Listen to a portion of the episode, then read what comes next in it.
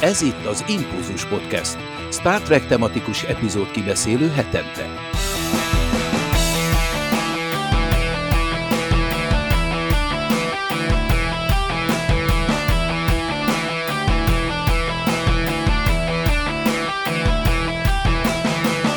Szeretettel köszöntöm a kedves hallgatókat, a 253. Impulzus podcastet hallhatjátok, és először köszönhetjük itt nálunk Rudolf Dánielt, újságírót és filmkritikust. Szia!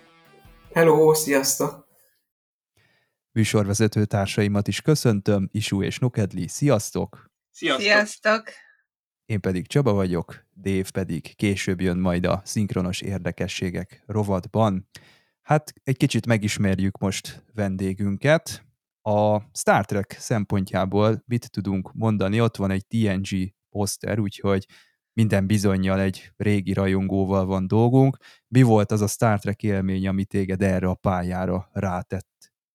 Uh, hát igazság szerint ez a Star Trek élmény, ez nekem 1997. november másodikán, olyan délután 5 óra körül történt, amikor a, akkor frissen indult TV3 télen-nyáron, a TV3 azóta már réges-régen befutcsolt sajnos tévéadó leadta, el, elkezdte a Star Trek, az eredeti Star Trek sorozat, tehát a, az Original Series-nek a vetítését magyar szinkronnal, először a magyarországi televíziózás történetében, és az, azon a napon vetítették az első részt, ami, az, e, ami egy dokumentumfilm volt, Patrick Stewart narrálásá, vagy hát ő volt a, a műsorvezető, és ezen a dokumentumfilm az átvette körülbelül a 80-as végéig a Star Trek történetét, plusz a, az eredet leges legelső pilot, tehát a, ugye a The Cage volt benne a, ő, még levetítve. Én ezt akkor, tehát akkor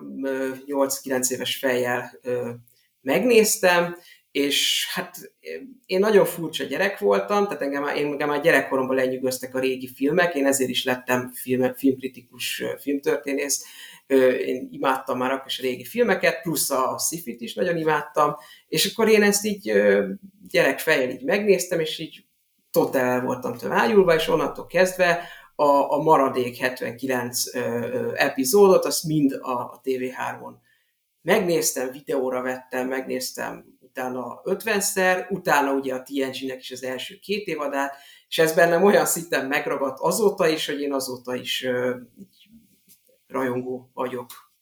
Tehát már vagy negyed százada, hihetetlen, hogy így telik az idő. Akkor a Star Trek az nem csak Star Trek rajongót csinált belőled, az, az se kevés persze, de egyenesen az újságírói pályára is ez segített.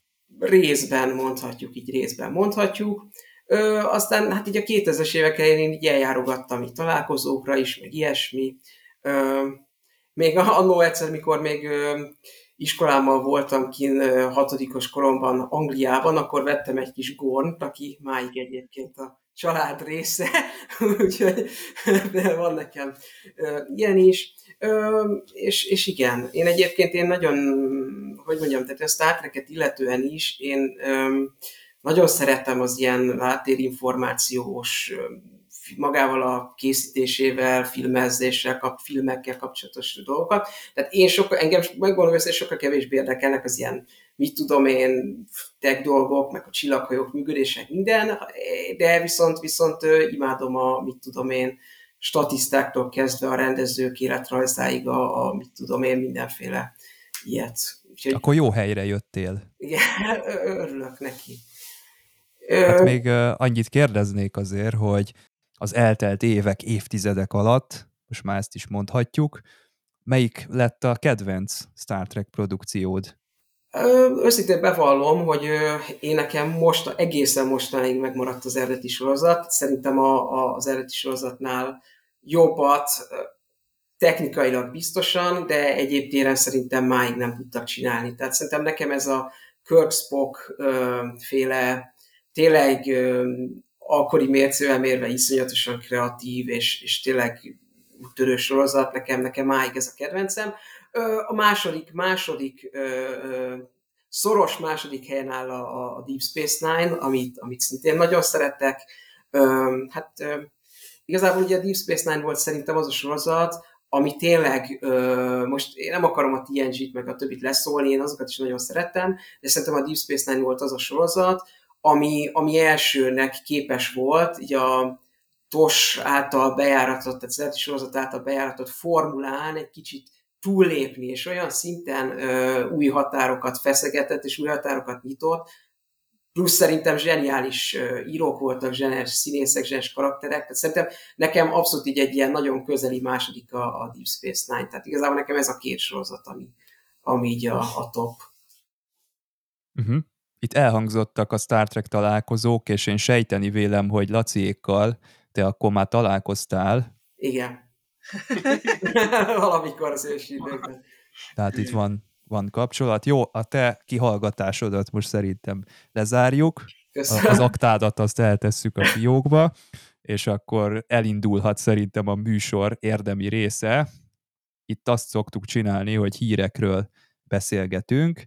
Most az van, hogy a múlt héten talán már pedzegettük azt a témát, hogy a az író sztrájk után a színész sztrájk is véget ért, és ennek az lett az egyik áldásos következménye, hogy a különös új világok szereplőgárdája is felszabadult, és elkezdték tervezni, hogy folytatódni fog ugye a forgatás. Én azt olvastam itt, hogy talán decemberben indulhat be a produkció, ha minden jól megy, és 2024-ben már képernyőkre is kerülhet, Hát én ezt várom szeretettel, ugye itt a második évadnál sokszor felhánytorgatjuk ezt a cliffhangert, hogy hogy lett lezárva. Minél hamarabb jön a folytatás, azt hiszem, hogy annál hamarabb megnyugodhatunk ebben a tekintetben.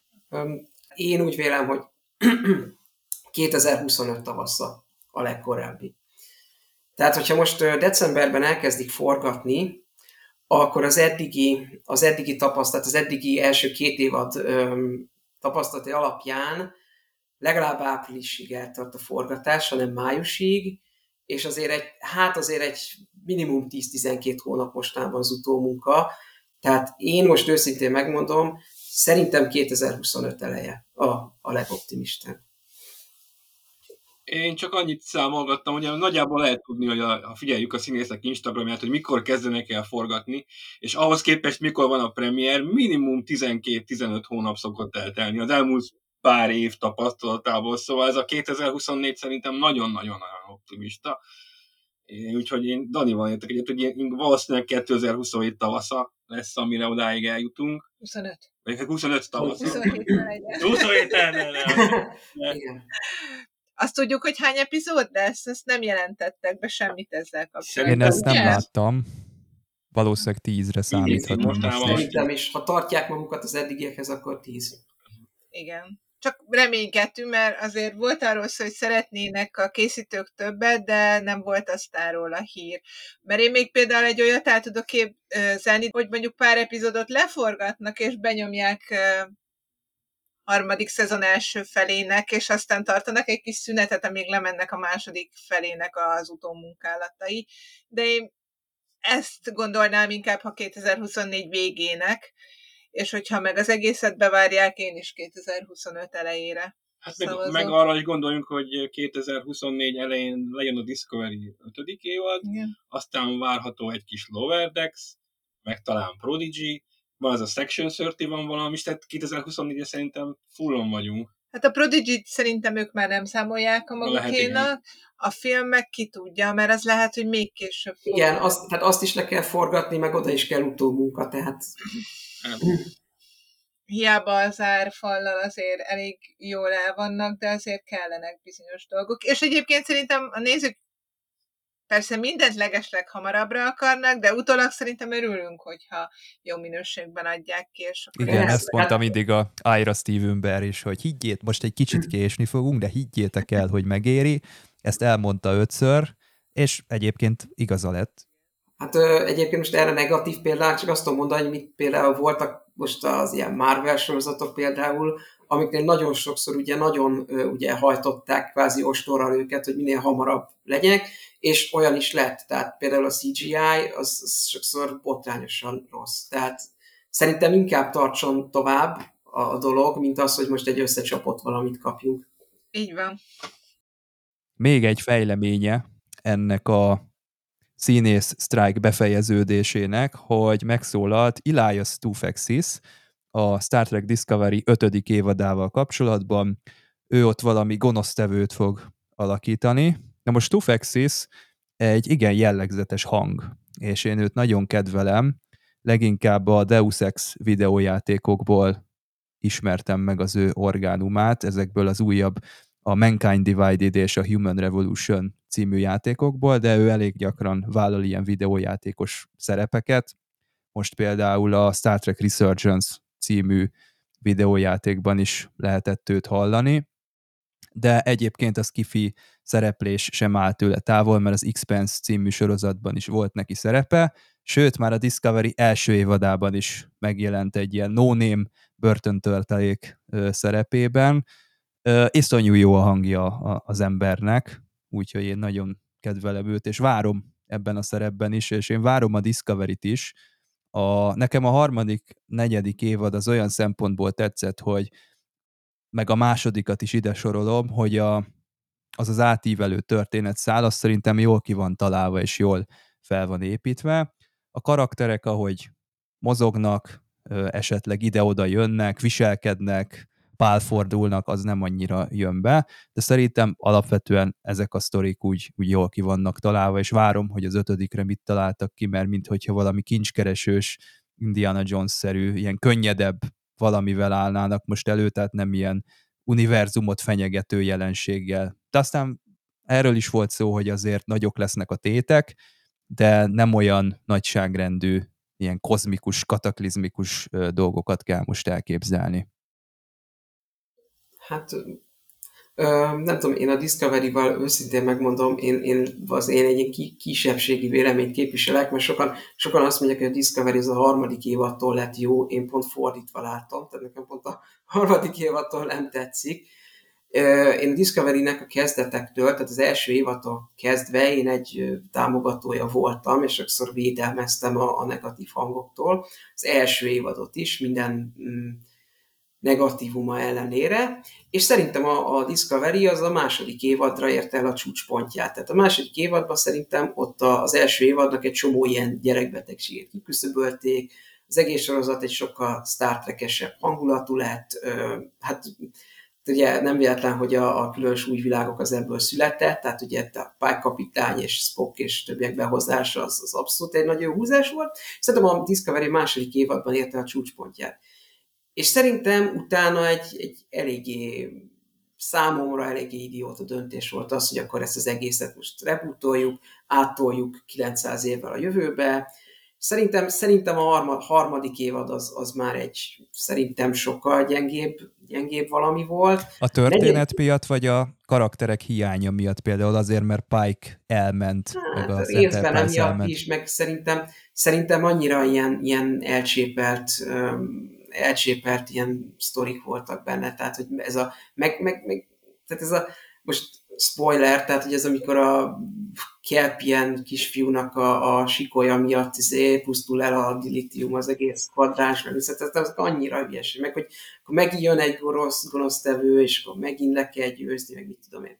A negyedik évad, a negyedik évad az szerintem attól függetlenül, hogy a negyedik évadban végre behoztak egy, egy ilyen nem, nem a legyőzzük a gonosztra ö, ö, koncentráló sztorit, hanem végre egy ilyen, ilyen first contact szituációs sztorit. Szerintem a negyedik évad lett eddig a leggyengébb, ahhoz képest, hogy tehát mondom, ahhoz képest, hogy tényleg megpróbáltak végre Star Trek és végre sci lenni. Szerintem a negyedik évad az kifejezetten gyengére sikerült, én nekem nagyon, nagyon nehezen esett végignézni. Szerintem a negyedik évadnak annak az volt a legnagyobb hibája, hogy 13 részt kellett csinálniuk. Tehát ha nekik elég lett volna 6 rész, akkor ez egy sokkal jobb évad lett volna. De az, hogy azt a sztorit, amiben szerintem maximum 5 vagy 6 résznyi, epizódnyi sztori van, azt ők kinyújtották 13 évadra, onnantól kezdve szerintem egy ilyen iszonyat döcögős, iszonyat elnyújtott. Tehát tényleg, amikor egy 50 perces rész, és végig alszod, mert alig történik benne valami, akkor elmennek ezt a gonoszt, ezt a ruantarkát letartóztatják, ezt mégis elengedik, három részek később megint letartóztatják. Tehát hogy én itt azt éreztem a Discovery negyedik évadában, hogy ez nekik nagyon betett, hogy 13 részt rendeltek, mert nem volt egyszerűen 13 résznyi anyag, és szerintem iszonyatosan unalomba fulladt ez a sorozat. De mondom, én ezzel kisebbségi véleményben vagyok, és az ötödik évadban meg már csak 10 rész lesz, tehát ö, ilyen tekintetben ö, reméljük a, a, a legjobbakat. Most az ötödik szezonnál nem történtek utóforgatások? Abból azokból kifolyólag, hogy nem úgy indult ez a dolog, hogy ez lesz a sorozat záró évad, és általában standard a tíz epizód, és én úgy gondolom, hogy nem úgy kezdtek neki, hogy akkor ez le van zárva. Ö, Tehát nem, ezt csak kérdezem. Ö, hát hogy... én, úgy tudom, ö, én úgy tudom, hogy ugye az, tehát a Discovery eddigi négy évada, az a, már nem tudom mi volt ez a Paramount Plusnak a korábbi neve, ők kérték CBS azt, All igen, igen, igen, igen, ők kérték azt, hogy sok rész legyen, és ezért volt elsőben 15, után 14, után 13, 13, de most, hogy már Paramount Plus, most már ők is átálltak erre a 10-re. Tehát most már Discovery-ben is uh-huh. az ötödik szezon, az már abból úgy indult, hogy 10. Viszont abban viszont tényleg igazad van, hogy nem úgy indult. Tehát, hogy amikor ezt leforgatták, akkor még nem tudták, hogy ez a záró évad lesz, és azért csináltak pótforgatást, mert ugye átírták a végét, hogy adjanak egy, egy normális lezárást. Tehát akkor lehet, hogy a tizedik epizód lesz hosszabb egy kicsit? Valószínűleg, vagy más lesz a, a vége. Egyébként az eddigi évadokban is mindig volt utóforgatás. Igen, ezt akartam pont fölhozni, hogy de ott minthogyha tényleg még epizódokat is hozzácsaptak volna. Én azt annak tudom, idején. Én azt tudom, hogy a második évadban is 13 részt akartak, de az utolsó részre annyira nagyon sok anyag volt, hogy úgy döntöttek, hogy ez legyen egy dupla rész, és akkor így lett 14. Uh-huh. Laci, valami hozzáfűzni való? Ki bármi egyebet, ne csak én beszél. Nem, nem nagyon tudok mit hozzáfűzni. Én a negyedik évadot még nem láttam végig, uh-huh. és tényleg iszonyat nehéz, nehéz tényleg célra tartani és végignézni egy epizódot, mert valahogy úgy, úgy nem, nem állnak össze dolgok és nagyon sajnálom, mert én, én nagy reményekkel indultam neki annak idején, hogy hú, hát újra lesz Star Trek, és, és a Discovery lesz az első, és, és valahogy úgy, mintha minden évben rebootolnának benne dolgokat, és, és másképp kezdenének el dolgozni dolgokon, de valahogy úgy, úgy, úgy nem áll össze. Minden évben kísérletezünk valamit, aztán valahogy nem, nem igazán. És ami megműködik, azt kiveszünk egy másik sorozatban. Lehet, Igen, hogy ez, ez a ezért jó ez, mert kikísérletezik az utat, és én ezért örülök, hogy van Discovery, mert elindulnak egy irányba, látják, hogy nem működik, és egy másik sorozatban ez, ezeket el tudják kerülni, ezeket a hibákat esetlegesen. Tehát tudjuk mondani azt a különös új világokra, hogy na, ez végre ez, ez nem egy Discovery, tehát legalábbis ami a karaktereket illeti, egy kicsit nagyobb szeretetet kapnak ilyenkor a, a szereplők, meg a Picardra is tudjuk mondani, hogy vannak annak ilyen kis Discovery betegségei, de azért tudjuk mondani a Picardra, hogy na, ez sem egy Star Trek Discovery, tehát amit ott már elkövettek hibákat, szerintem abból, abból lehetett tanulni. Szerint, szerintem egyébként pont ez ebből látszik, hogy melyikek azok a sorozatok, amik működnek, és melyikek, amik nem. Mert egyébként szerintem pont a Picard volt a Discovery, mert a másik ilyen sorozat. Kvázi mindegyik évadban rebootoltak. Tehát a, ahogyan a Discovery-t is, minden egyes évad után valami mással próbálkoztak, azt mondták, hogy hát ez most nem volt jó, akkor ez most jó lesz, utána megint azt mondták, ez most nem volt jó, ez megint jó lesz, tehát ahogy a Discovery-t négyszer, most már ötször rebootolták, a Pikát is egyébként kétszer, tehát ott is a, hát a második évadból kvázi totálisan elfejtették, mint ha mindenki amnéziás lenne, kvázi elfejtették az első évadot. Harmadik évadban, ami meg egyébként végre jó lett, ott, ott szintén, ott a második évadot, az mint hogyha így, így ilyen teljesen próbálták volna kukázni. Míg ellenben például a Loverdex és a, és a Strange New Worlds, vagy meg a két működő sorozat, ott érdekes módon egyszer sem kellett. Tehát a Loverdex is már negyedik évada ugyanazt a bevált és jó formulát hozza. Igen, és működnek tényleg, és népszerűek is, amennyire én látom a, a külföldi fórumokon, hogy tényleg szeretik ezeket a sorozatokat. Úgyhogy én a Discovery-nek nagyon drukkoltam én is, és nagyon védtem, és elméleti szinten egy csomó jó dolgot tudok elmondani róla, csak epizódokat ne kelljek ne kelljen végignézni. Tehát, hogy Strange Worlds után nagy lelkesedésemben nekiálltam a második szezonnak, és bevallom őszintén, hogy azt is nagyon nehezemre, a fele epizódnál felálltam, és betettem, visszatettem a Strange New Worlds-ot, és akkor, ha már pálykapitányt akarok nézni, akkor inkább a, a pilot részt nézem meg, vagy akármelyik másikat. valami van az írással, és valami van a színészek közötti kémiával, ami, ami az én szememben nehézé teszi a nézést. És a harmadik szezonnál tartok én nézésben kb. És tervezem, hogy befejezzem, csak valahogy a motivációmat nehéz összeszednem rá. De drukkolok, mert ha azt mondjátok, hogy nagyon jó lesz az ötödik, akkor az legalább valami motiváció lesz. Én ilyet nem mondtam, én csak azt mondtam, hogy, hogy várom a... Hát a könnyedebb és viccesebb, az, az valami Igen. olyasmit jelent. Én nagyon-nagyon gonosz vagyok, de Ingmar Bergmannak volt az a filmje, hogy suttogások és sikolyok, és én amikor Discovery-t néztem, ugye sokszor ez a cím jutott eszembe, tehát akkor Michael Burnham, ez, ez vagy, vagy sír, vagy pedig ilyen, ilyen suttogva nagyon mélyen beszél, tehát hogy nagyjából igen, tehát valahogy úgy szerintem, hogy ez színészek és a karakterek sincsenek olykor így teljesen ott. Igen, meg értem én, hogy egy karakter szemszögéből próbáljuk megmutatni, ez például elméleti síkon, ez nagyon jó, de akkora nagy felüdülés volt, mikor bejött Pike, és akkor azt mondta, hogy na jó, akkor mutatkozzanak be, és így körbe ment, hogy a szereplők mondják már el a nevüket, mert ott ülnek már egy szezon óta, és senki nem tudja a nevüket, és hogy ez így nem olyan Star Trek-es, és hogy, hogy hirtelen így felpestült az egész. Tehát az a jelenet, az például Igen. nagyon jó volt. Tehát az elején hihetetlen vitte. De ez annyira érdekes, mert azt is a, azok az írók írták, tehát azt is Akiva Golcman írta meg. Tehát ez, ez egy érdekes dilemma, hogy van, kinő valami a Discovery-ből, ami ami a Discovery-ben születik meg, de annyira egy önálló entitásként kezd el élni, hogy tényleg el kell belőle távolítani, és egy új sorozatot kell indítani, és a, Discovery-t meg egy külön úton kell futtatni. Tehát ez egy rettenetes, érdekes jelenség.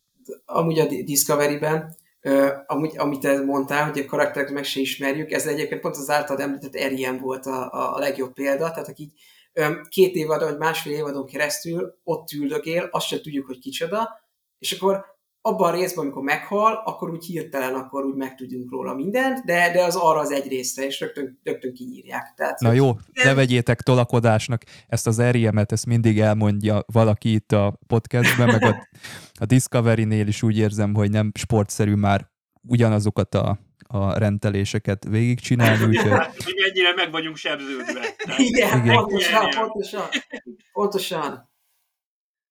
Úgyhogy szerintem zárjuk le annyival a témát, hogy én elmondhatom magamról, hogy én várom a, az ötödik évadot, nyilván nem tűkön ülve, de kíváncsi leszek, hogy mit hoznak ki belőle. Már csak Elias Tufexis miatt is, mert őt, őt kedvelem, mint színészt, és mint hangot különösképpen.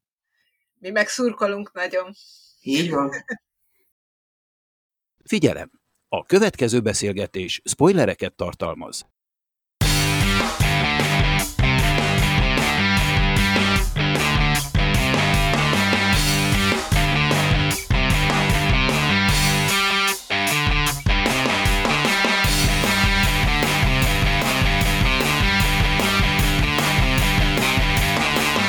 LeVar Burton make 6 órán keresztül készült, ez pedig egy rekord a TNG-ben. Michael Westmore ennyi ideig még nem foglalkozott senkinek sem az arcával, sem a testével a sorozatban, és hát ez egy feature ennek az epizódnak, hogy ilyet még nem láttunk, de itt most láthatunk ilyet, és ezt is megbeszéljük, hogy mennyire lesz ez időtálló.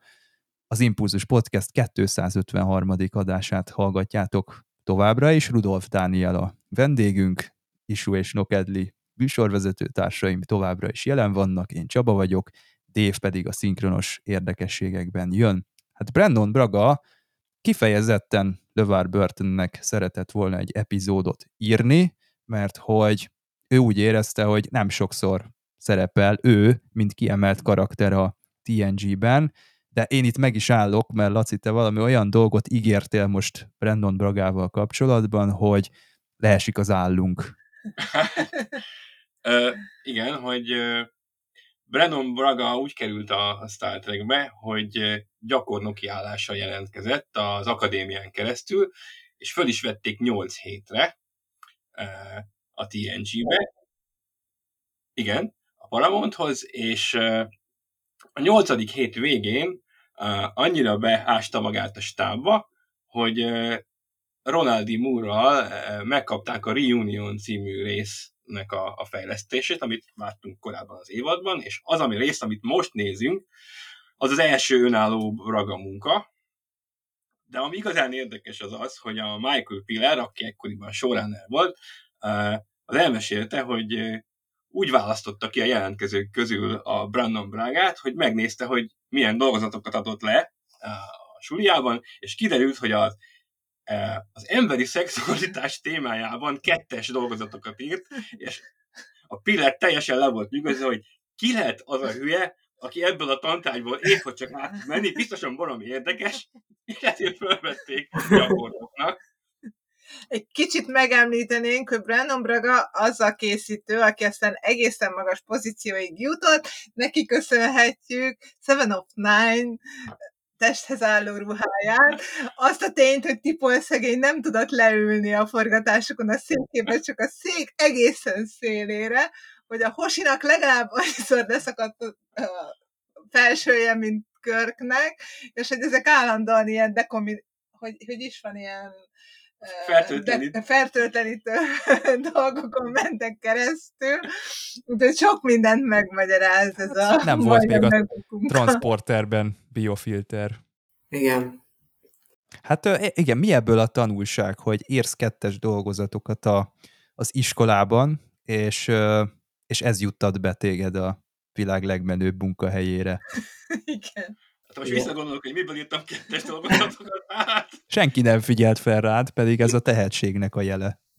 Még én amit tudok, nem tudom, hogy ezt ebben a podcastban már, már meg lett említve, amúgy, tehát, hogy ugye itt a Rick Bermannek, meg a Michael Pillernek a TNG idején, az egyik ilyen, hát kicsit furcsán hangzik, de az egyik ilyen elvárás, vagy amit ők szerettek az íróktól, hogyha ők nem ismerték a Star Trek-et, és nem is különösen az eredeti sorozatot, és nem rajongtak érte. Tehát ugye, hogy a Gene Roddenberry, amikor a TNG-t ugye megalkotta, neki ez egyik ilyen fixa ideája az az volt, hogy az eredeti sorozattól attól meg kell különböztetni ezt a sorozatot, nem szabad, hogy az eredeti sorozatnak a, a vállára álljon, hanem önállóan kell működnie, és ezért minél kevesebb szer, az eredeti sorozatot az minél kevesebb szer ö, ö, idézzük meg, lehetőleg ne szerepeljen, egyébként már a pilotban ott volt Dr. McCoy, de most ettől függetlenül lehetőleg ne szerepeljenek ugye Tosnak a szereplői, ne utalgassunk rá, stb. Tehát például az, hogy a, a Szárek, ugye a Spock kapja megjelenhetett a harmadik évadban, azt majdnem, hogy egy éven keresztül kellett ott a, az íróknak a Bur, Berma, Bur, Rick Burment és a, a Michael Pillart győzködniük, tehát nagyon keményen harcolniuk. És a Brennan Braga és a Brennan Braga és a Ronaldi Moore között egyébként ez a nagy különbség, hogy Ronaldi Moore ugye egy hatalmas Star Trek rajongó volt, tehát ő, és most is az, tehát ő az eredeti sorozatnak egy óriási rajongója, és ö, ennek ellenére került be a, a TNG-nek az írói gárdájába, és őnek is sokszor ö, konkrétan titkolnia kellett ezt a főnöke jelöl. A Brennan Braga az meg ö, pont a fordítottja, Brennan Braga a TNG, tehát mielőtt oda került írónak a TNG-be, ő nagyjából egy másodperc Star Trek-et nem látott, az eredeti sorozatot azt egyáltalán nem ismerte, később se ismerte, nem is nagyon szerette, ez mondjuk például a Voyager Flashback című epizódján őszintén eléggé meg is látszik, és tehát, ez egy másik olyan tulajdonság volt Brennan Bragának, amire azt mondta a Michael Piller, hogy, hogy hú, ez szuper, gyeretek kell lesz nekünk. Tehát ez is egy ilyen én, én ezt a, a sztorit tudom még vele kapcsolatban. Igen, ez egyébként érdekes, amit mondasz, mert Jerry Taylorról is azt mondtuk, azt hiszem, amikor a, a Final Mission csinálta, az volt talán az első munkája, nem, a Suddenly Human volt, és hogy előtte leült és megnézett néhány részt, mert azt se tudta, hogy kik ezek a szereplők, és mit is kell neki írni. És Rickből még ilyet, ilyet kerestek, tehát ők, ők konkrétan nem akartak Star Trek rajongót a, a stábjukba nem akarták, hogy elfogult legyen az eredeti sorozat irányába, stb. Igen, de azért az adott sorozatot azt nem árt. Ezt azért nem árt, igen. Azt azért nem árt Karakterekhez igen. írja. Hát egyébként például pont az Ira Bear, aki ugye szintén a TNG-be kezdett, ő is, ő is abszolút semmit nem tudott a Star Trekről, nem is Sifit se szerette, úgy tudom, amíg, amíg el nem kezdte a, a TNG-t, aztán ES9-t. A Brandon Bragerről nekem mindig az jut eszembe egyébként, hogy ő valószínűleg ilyen nagy horrorrajongó lehetett, vagy thriller, mert hogy nagyon sok epizódot kapott, ami olyan téma felé viszi, ami egy kicsit ilyen, ilyen kicsit ilyen furcsa hangulatú, kicsit ilyen különös, félelmetes, stb.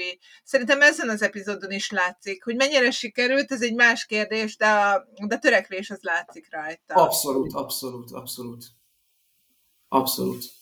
Na most a, a Brandon Braga kiválasztotta Löver Burton-t, Jordit, mint karaktert, hogy neki fog írni, és én kicsit úgy érzem, hogy ez az epizód ennek ellenére bárkiről szólhatna. Tehát a múltkor is mondtál egy olyan mondatot, hogy nem gazdagodik Marina Sörtisnek a karaktere, és itt ezt a mondatot érzem, hogy nem gazdagodik Jordinak a karaktere, de én el is gondolkodom ennél az epizódnál mindig, hogy tulajdonképpen ki az a Jordi LaForge? Azt tudom, hogy mi az ő története a karakterének, hogy mi volt a motiváció mögötte, hogy őt így útjára kellett indítani, de az, aki végül lett, őt nem biztos, hogy tudnám definiálni, pedig én is nagyon kedvelem és nagyon szeretem a színészt is, és a karaktert is, és nagyon megvannak azok a pillanatok, amikor ő egyfolytában mond valami technoblablát a gépházból, vagy amikor van egy meeting, és akkor ő elővezeti szépen, hogy mit kell csinálni, és akkor megfordítja a polaritást, megteszi a, a technikai lépéseket annak érdekében, hogy megmeneküljön a hajó. Ezt néha egy kicsit hosszasan teszi, de nekem ez van berögzülve Jordi LaForge-ról, mint kép. De amikor előkerül, hogy mi neki a háttere, akkor nem érzek egy olyat, mint Worfnál, vagy Picardnál, vagy akár Marina Sörtisnél, tehát gyakran mondjuk rá is, hogy hát nem nagyon foglalkoztak az ő karakterével, de azért nála is megvannak a jellegzetességek, hogy amikor az ő empátiájáról van szó, akkor, akkor nyilván azt, azokat csak rá lehet írni, azokat az epizódokat, amiket ő megkap. Még a Beverly Crushernek is azt mondom, hogy van egy jellegzetes ilyen probléma megoldó készsége, ami mindig előkerül, lehet, hogy csak a háttérben, de mégiscsak ő úgy az orvoslást, mint tudományt fogja tulajdonképpen mindig felhasználni, és mindig megoldani a, a problémákat.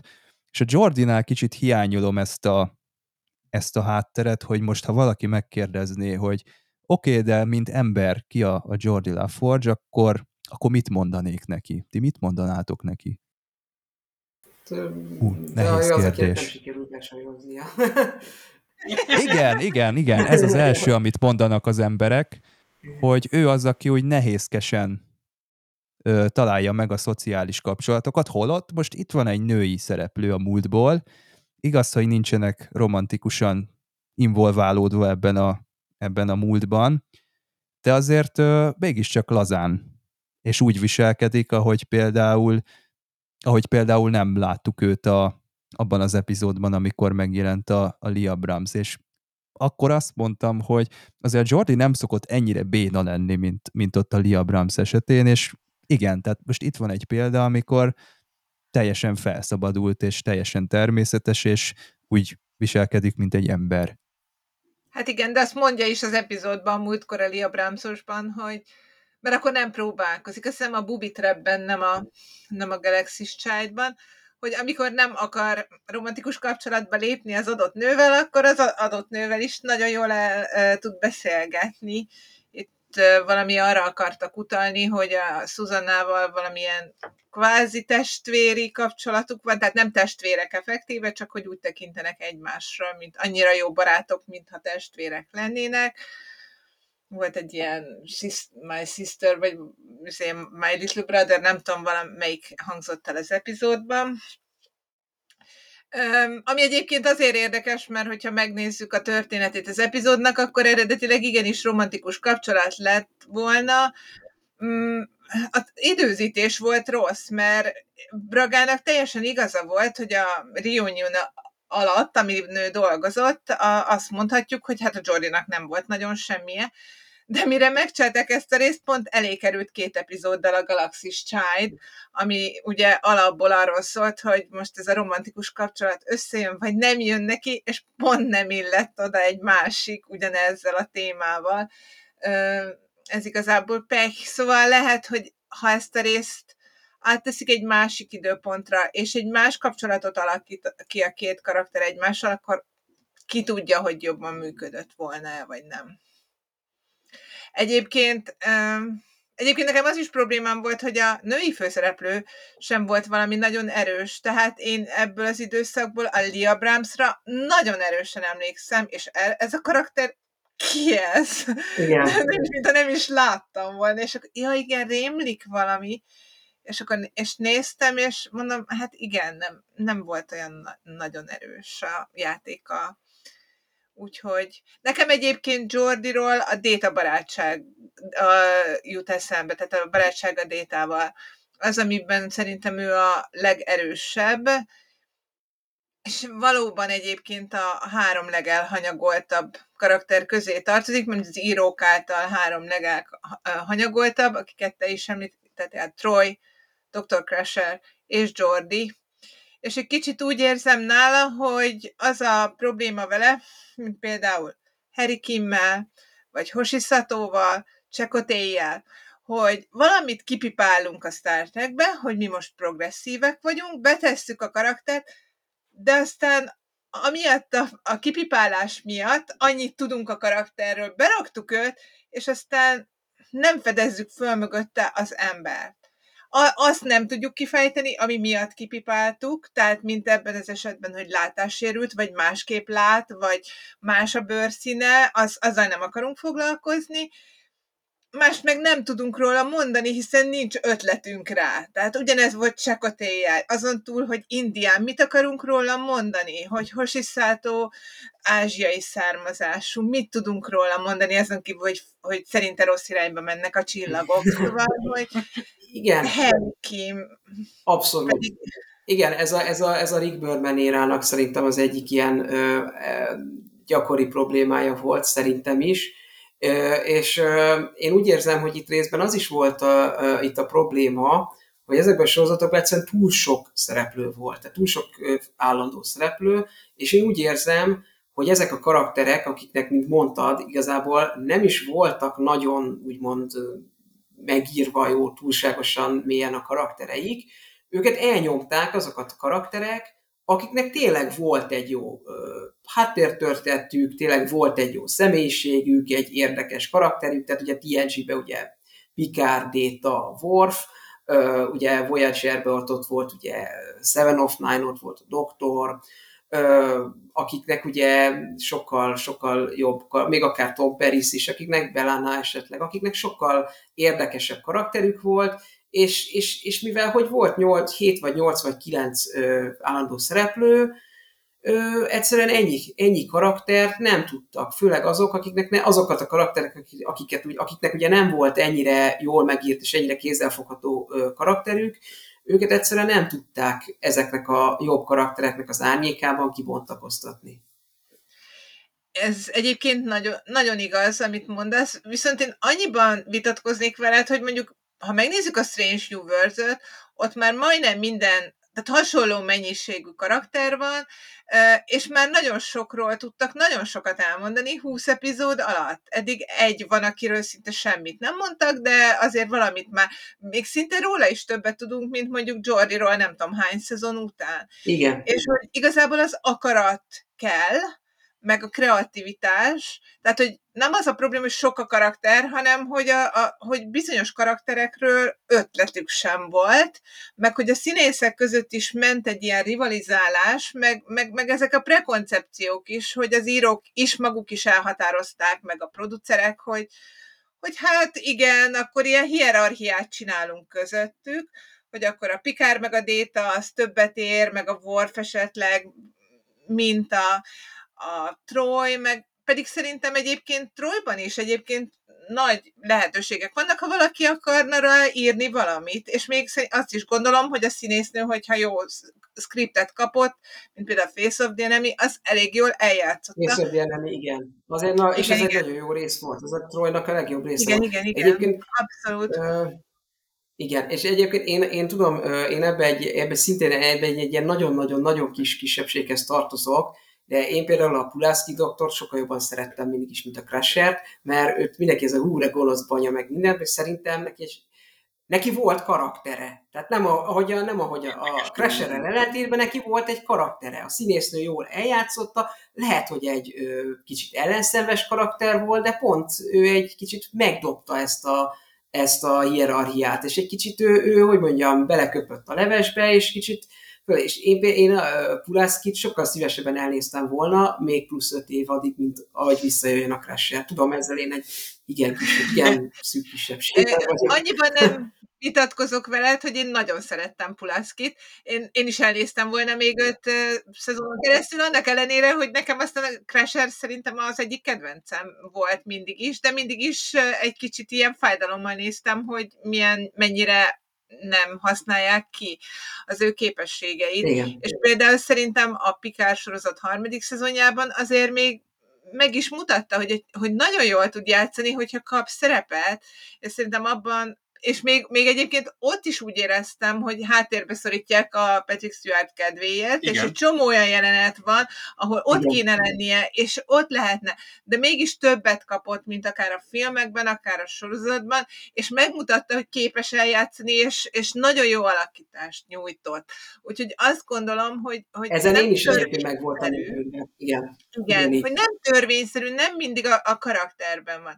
Más dolog, mondjuk a Csakoténél úgy érzem, hogy kizumolt a színész, hogyha nem adtok nekem szerepet, akkor én nem vagyok hajlandó csinálni semmit. Igen, tényleg, is ment le, a, a, a, pedig egyébként egy tök jó karakternek indult, és az első szezonban én nagyon szerettem, és nagyon sok potenciál volt benne, de ott én úgy éreztem, hogy azért itt véremenő harc ment a izé, a Magru, a Dokit játszó színész, aztán a Seven of Nine, hogy kikap milyen sztorikat, és mennyit, meg az íróknak is mindig voltak kedvencei, tehát ott például azt tudom, hogy a, a Doki meg a Magru, ők nagyon mentek az írók felé, Jedi Ryan kevésbé, ő, ő viszont kapta az íróktól, mert az ő karakterét meg szerették. Igen, mert neki egy jó karakter is volt, de egyébként most nem menjünk el a, a Voyager irányába, de ugye én ezt is olvastam ugye könyvekben is, hogy hát ott ugye a, a Magru és a Jerry Ryan között egy nagyon komoly rivalizálás volt, és mindenki azt a, mindenki így a George Taki meg a Shatner, hogy hú, a Shatner mekkora seggfej volt, meg minden. Két Magru amikor bejött ugye a Seven of Nine, és hirtelen az lett, hogy mindenki, mindenki ő, őt, hogy hú, ő, itt van a Seven of Nine, és már nem a Janeway volt a középpontban, a két Margot ez a nagyon megsértült, és általában nagyon gonosz dolgokat művelt a, a Jerry Ryan-nel a, a Abszolút. Igen, abszolút mi is ezt hallottuk, hogy a rivalizálás inkább azt jelentette, hogy két Magru az, az gyakorlatilag minősítetetlenül viselkedett Jerry Ryan-nel szemben. Um, igen, hát igen, igen. Szóval visszatérve egyébként Jordira, értékelem egyébként, hogy Brennan Braga ezt mondta, hogy, hogy mennyire jó színész, meg minden, és egyébként van neki egy másik sorozata, a Gyökerek, Roots, amiben egy rabszolgafiút játszik, és jobban megmutatja a, a színészi képességeit, de nekem igazából a Star Trekben ő önmagában, tehát ha neki van epizódja, nekem annyira nem szokott emlékezetes lenni. Egyedül a Lia brahms való kapcsolata volt számomra igazán emlékezetes, részben ugye ott a partner is, másik, amire nagyon emlékszem, amikor időset játszik az All Good Things-ben, és igazából nagyjából ennyire emlékszem. Van még ilyen, hogy a Mind's Eye, meg a The Enemy, szóval vannak epizódok, amikben ő nagyobb szerepet kap, és mégsem érzem annyira átütőnek. Val- én valahogy mindig azokra a jelenetekre emlékszem, amikor détával kavarnak a holodecken, és Sherlock Holmes játszanak, vagy, vagy egyszerűen csak barátok, és az, azok, azokban a jelenetekben sokkal átütőbb, mint a saját epizódjában. Igen, meg a Data's Day-ben van egy-két megjegyzés a Détához, és Igen. ez tényleg ott nagyon jó. Akkor lehet, hogy ő egy ilyen supporting karakter bőrébe van ítélve örökre? Hát, nagyon úgy néz ki. Kicsit. E, Pikárban egyébként jó, jó szerepet kapott szerintem az a már amennyire. Szóval szerintem egy kicsit nagyobbat kapott, hogy ott ott mindenkinek próbáltak egy kicsit többet adni, mert azért Igen. uh, Igen. a filmekben nagyon elhúzódott az egész a, a sztárok irányába. Hát a, igen. És a filmekben, És az- ahogy, ahogy, bocsánat, mondjad, mondjad. Hogy ahogy mondod, a filmekben nagyon elhúzott a sztárok irányába, és szerintem a filmekben például az egyik nagy veszteség az pont ez volt, hogy a Generations kivételével ezt a Jordi Data ö, barátságot, ez teljesen elfelejtett. Tehát a, a, a maradék három filmben, ott a Jordi és a Data-nak még csak közös jelente is alig van, ha egyáltalán van. Tehát olyan szinten ugye a, a sztárokra volt, mentek rá, hogy például akár ezt a szálat is, ami a Jordinak a, a legjobb szála, és tényleg a, a legemlékezetesebb, ezt is például a mozifilmekben teljesen ö, ö, sútba dobták és elfejtették. Hát igen, de Ami- ez a Jordi Data barátság is olyan, hogy ez, ez jó dolog, hogy megvan, de ez mégiscsak két embernek a közös dolga, tehát hogyha arra gondolunk például, hogy a Besír és O'Brien, akkor tudjuk, hogy O'Briennek is megvan a külön, tehát ő külön lábakon áll, neki van családja, azt is látjuk, tudjuk róla, hogy egy ír úriember, ír gyökerekkel, ez is sokszor ö, megnyilvánul, meg egy csomó dolgot tudunk a, az O'Brienről a DS9-ban, és a Besírről is különálló módon tudunk egy, egy csomó mindent, de hogyha a Jordit szétválasztjuk a, a détától, akkor már nehéz, mo- azon kívül, amit mondtál előbb, Dani, hogy ő az, aki nem tud sajozni, azon kívül nem sok minden jut eszembe így, így magánéletileg a, a karakterről. Pedig most, ha ezt az epizódot nézzük, én mondtam múlt héten, hogy ajjaj, most jön a, a, ez a bizonyos átalakulás. Uh, ahhoz képest pozitívan csalódtam, és, uh, és Brandon Braga szerintem egy, egy jó dolgot írt, még hogyha itt az elején mondtam is, hogy bárki lehetett volna ez a karakter, aki átalakul. Uh, de jól megcsinálta ezt a Lövár Burton, még hogyha nem is olyan tekintetben nem emlékezetes ténylegesen, hogy majd három hét múlva is azt mondom, hogy hát a Jordi ott abban az epizódban milyen jót csinált, de most ezen a héten, ahogy megnéztem, tök jó volt, és, és jól megcsinálta, és szerintem nem, nem volt hiába, hogy dicsérte a rendező is őt, meg, meg Brandon Braga is meglátta benne a, azt, hogy, hogy érdemes ezzel a karakterrel foglalkozni.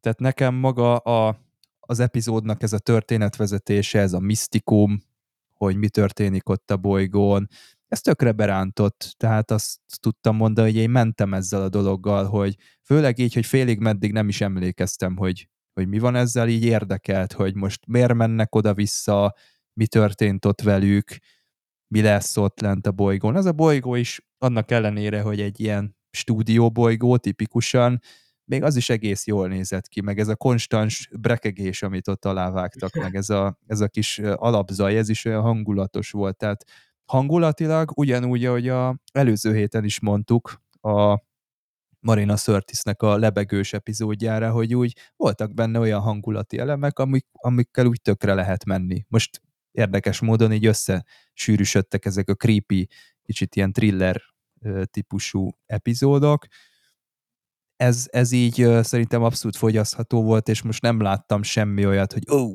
ezt inkább ki kéne hagyni ezt, a, ezt az epizódot. Egyébként ez szerintem sem egy rossz epizód, én erre azt tudom mondani, és számomra ez egy, ez egy abszolút a középkategória. Tehát ez szerintem a nem kiugróan jó, és nem kiugróan rossz. Ö, és én szerintem ez a rész, ez ö, egyébként a TNG által ö, szerintem elég gyakran használt ö, formulába illeszkedik.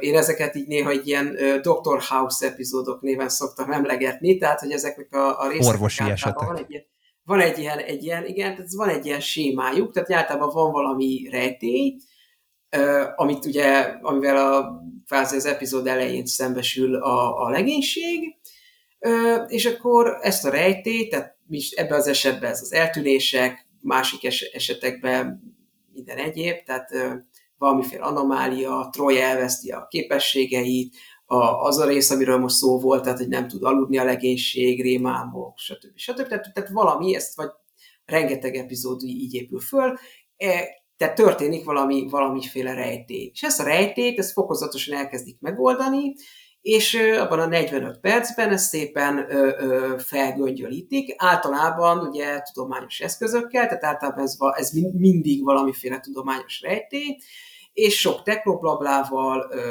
science fiction tudományjal ezt szépen felgöngyölítik, és az epizód végére megoldják. És, és ez, egy ilyen, ez egy ilyen nagyon, szerintem ez a sőt, Voyager-ben, sőt Enterprise-ban is használ, de leggyakrabban TNG-ben használt egy ilyen, mondjuk így, egy történet séma.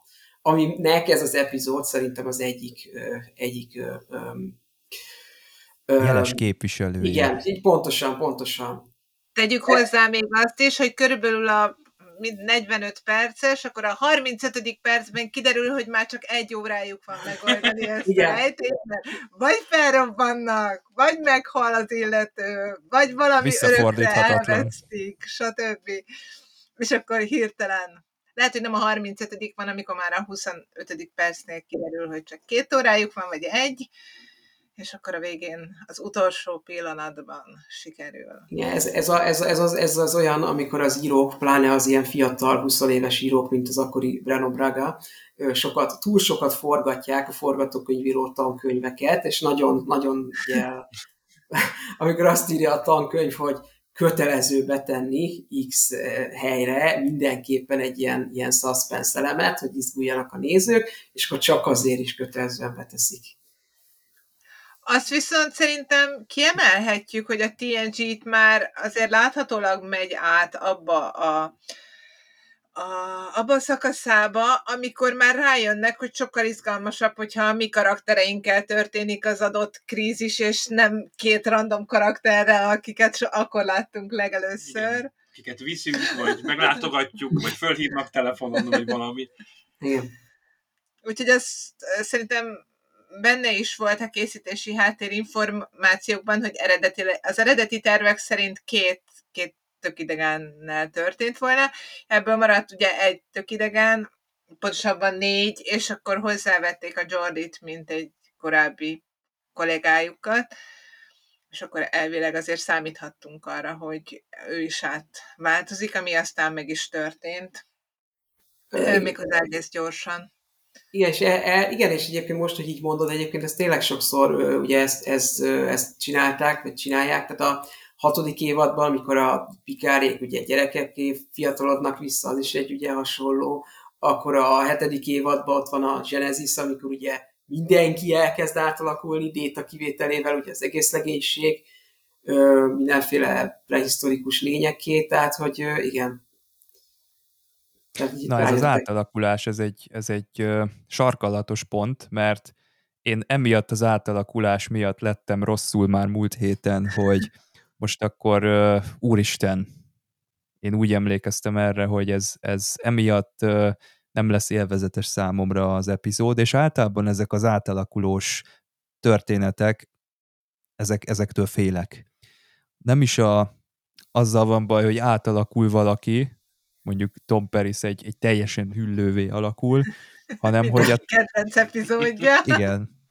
Igen, hogy a történet a... végén így egy csettintésre vissza is alakulnak általában az Igen. emberek, és ott nekem a, a hihetőségnek ez egy kicsit egy, egy, egy meredek fala. Én pont ezt akartam egyébként mondani, hogy ugye az említett Threshold című rész Voyagerből, amit szintén Brano Braga írt, ott konkrétan Brano Braga kvázi ugyanezt, azt a kvázi saját magát plagizálta, szinte ugyanezt a sztorit meséli el, ami Jordival történik, ott Gondolta, hogy egyszer már bejött.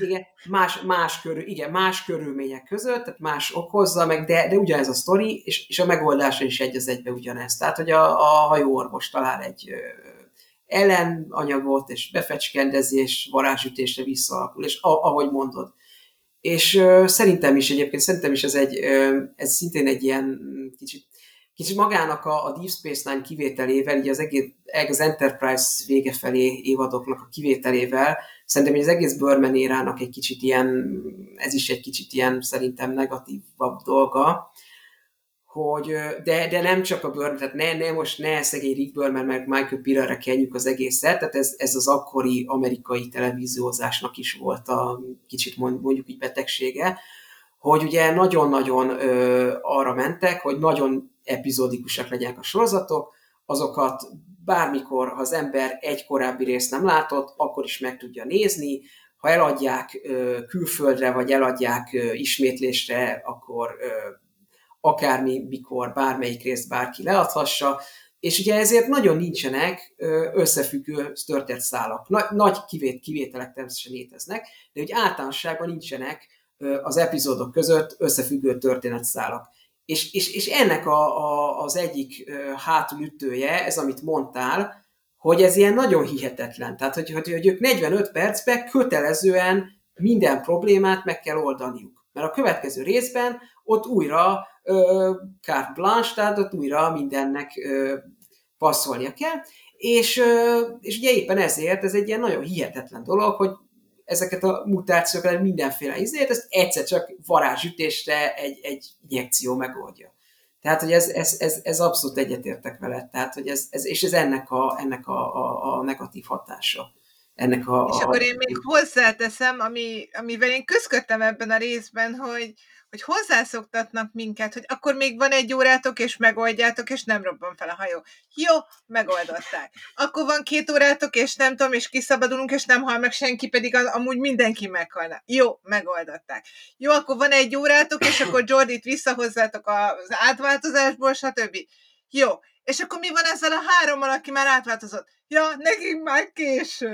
Tehát, hogy... Hát az, azokat ott hagyjuk. Miért? Ha mindent egy ilyen tolvonással, akkor mi határozza meg, hogy mi őt most megmentettük, azokat meg már nem tudtuk megmenteni. Már túl régen. Igen, igen, mondták, igen, hogy ez igen, igen, igen, de hogy, hogy Mert ők, nem főszereplők, ők nem főszereplők.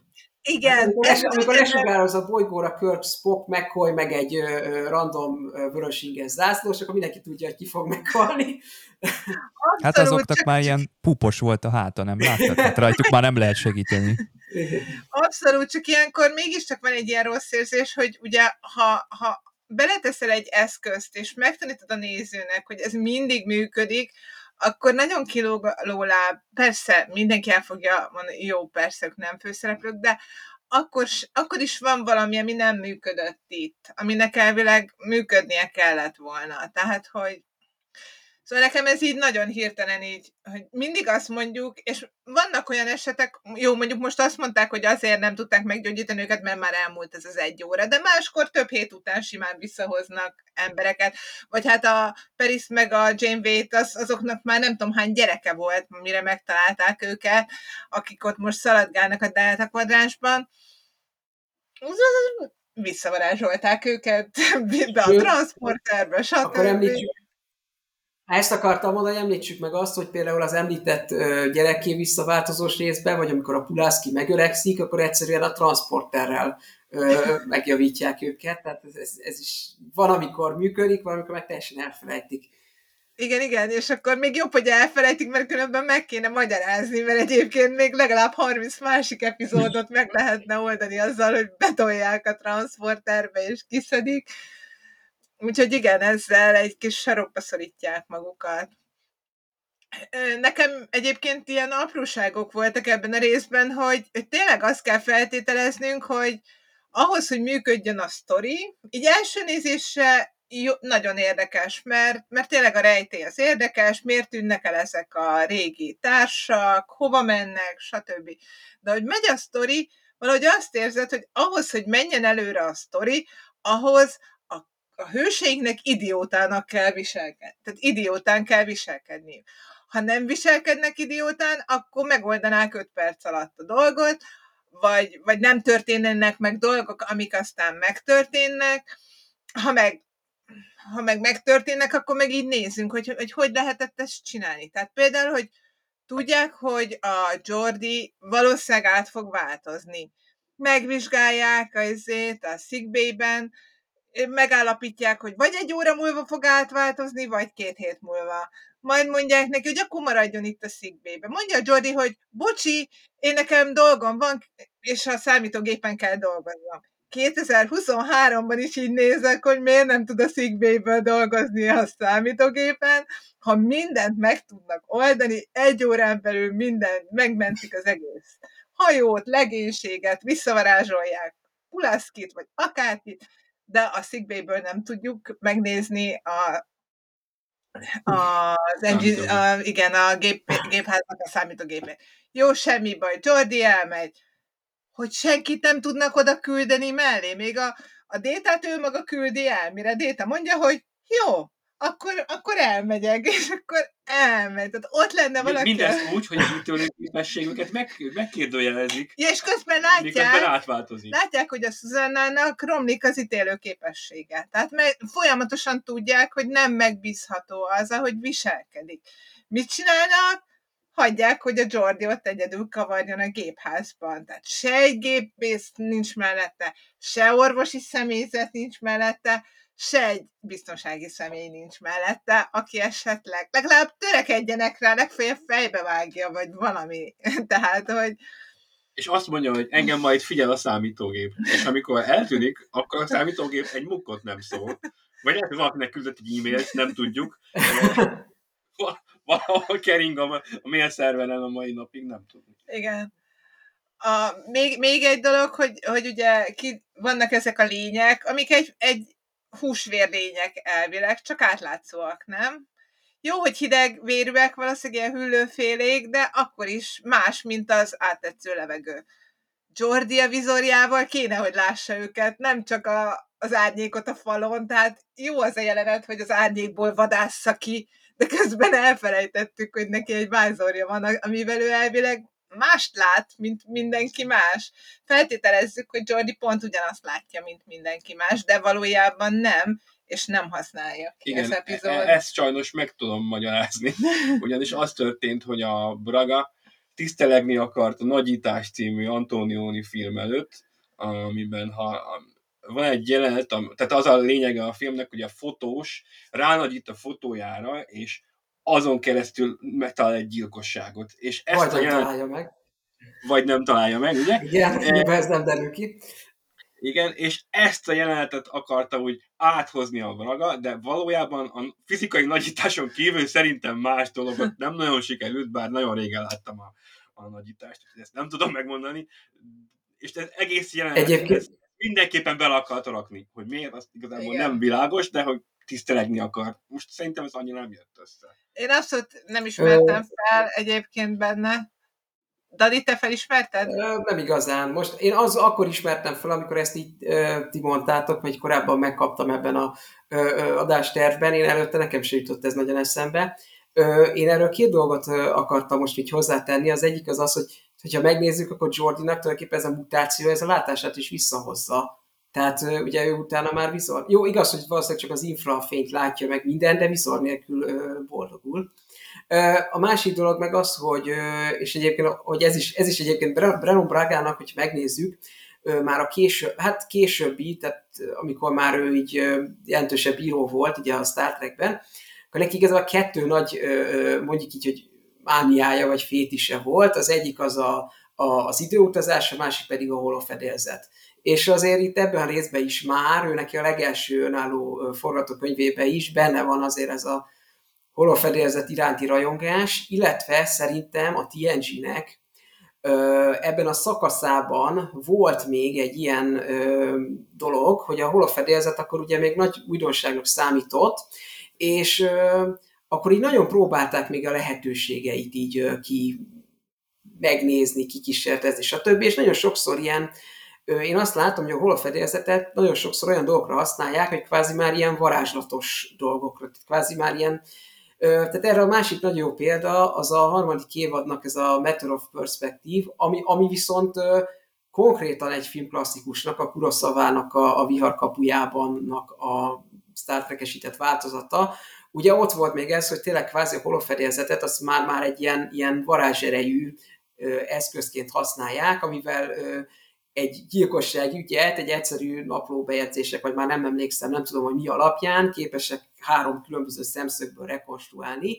Ebben a részben meg kvázi egy kétdimenziós videófelvételt sikerül kvázi egy háromdimenziós húsfér hologram akármivé alakítani, tehát hogy ez is itt, itt is, én azt érzem, hogy ebben ez is benne volt, hogy nem csak ez a tisztelgés, hanem ez is benne volt, hogy a holofedélzetet nagyon, tehát hogy nagyon új még a holofedélzet, használjuk, használjuk olyan dolgokra, amit még eddig nem látott a néző, próbáljunk kikísérletezni, hogy mit lehet vele csinálni, de szerintem tényleg itt már nagyon durva dolgokig mentek el, tehát nagyon már, szerintem már kicsit a tudományon már bőven túlmenő dolgokig, hogy hogy mondjam.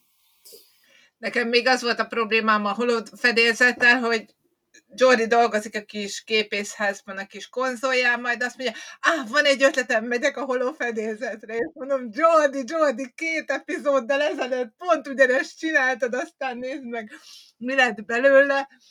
Aztán már tisztára vártam, hogy valamelyik karakterrel ott elkezd beszélgetni, kapcsolatba kerül a hologrammal. Szóval, hogy itt is egy picit problémás volt, hogy a két rész túl közel volt szerintem egymáshoz emiatt, és így mm. nem tudom, de ez lehet, hogy csak én voltam, hogy... Igazad hát van. Lehet, hogy a Brandon Braga nem tudott róla, amikor ezt írta, hogy voltak ilyen előzmények is. Igen, Igen szerintem most amikor írta, akkor még nem tudta, hogy pontosan hova fog kerülni mm. az epizód, Igen, és meg, milyen meg akkoriban még az amerikai tévésorozatokat még nagyon máshogy készítették, és nagyon máshogy írták, mint manapság. Tehát ugye manapság, mint ahogy beszéltük az adásnak az elején, ugye az egész évadot, hogy manapság kb. 10 rész leforgatnak egyben, utána egy év utómunka, és bemutatják. Most, most akkoriban meg ö, párhuzamosan, tehát ment az évad, és egy, mit tudom én, egy tíz résszel előre, öt-tíz résszel jártak csak előre. És folyamatosan, ahogy ment már a tévébe az évad, úgy közbe forgatták. És nagyon sokszor nagyon gyorsan kellett egymás után hozni a, a forgatókönyveket, és sokszor egyszerűen nem volt idő arra, hogy most átnézzék, hogy vagy, vagy azt mondta, nem volt arra idő, hogy most fogok hozzá a Brennan Braga forgatókönyvet, és nem volt idő arra, hogy most azt mondják, hogy hát ez nagyon hasonlít a kettő ezelőtti részre, tegyük el tíz rész múlvára, mert különben nem lett volna, amit forgassanak. Hát ezeket nagyon, nagyon így gyorsan kellett, tehát nem volt ez, nem tudtak így, így játszod, játszadozni ezekkel. Mondjuk akkor, amikor összerakják ezeket, tehát az, aki összerakja ezeket a skripteket egymás után, az észrevehetné a hasonlóságot, még ha nincs is teljesen megírva a dolog. Amúgy a tors, torsba ez volt is, hogy észrevették, most ez nekem eszembe jutott, és nem akarok nagyon-nagyon-nagyon-nagyon elkanyarodni, de például a, van a Tosnak az egyik legrosszabb epizódja, az a, az alternatív faktor, az a Lazarus, a, ott eredetileg a, a Lazarus, meg van ott, van ott benne valami, valami gépész csaj, és ők eredetileg ugye lett volna köztük egy románc, de ugyanabban az időben az a párhuzamosan fejlesztették és írták ugye a sokkal-sokkal jobb Space Seed-nek a forgatókönyvét, ugye Kán elcsábítja ugye a történész hölgyet, és akkor úgy látták, pontosan emiatt úgy látták, hogy ez a két rész ez túl közel lenne egymáshoz, kétszer nem akarjuk ezt ellőni, hogy jön egy gonosztevő a hajóra, és ő elcsábít egy, egy jó lelkű, naív, enterprise-os tiszt hölgyet, és akkor ezért kiszedték az alternatív faktorból ezt a, ezt a történet szállat. Tehát azért ilyen tekintetben biztos, hogy van, tehát tudtak, ahogyan itt is ki tudták szedni a Jordinak, hogy ne legyen már megint egy barátnője, tehát vagy barátnője öltje, azért ilyen tekintetben azért tudnak vele játszadozni, tehát azért mondjuk így.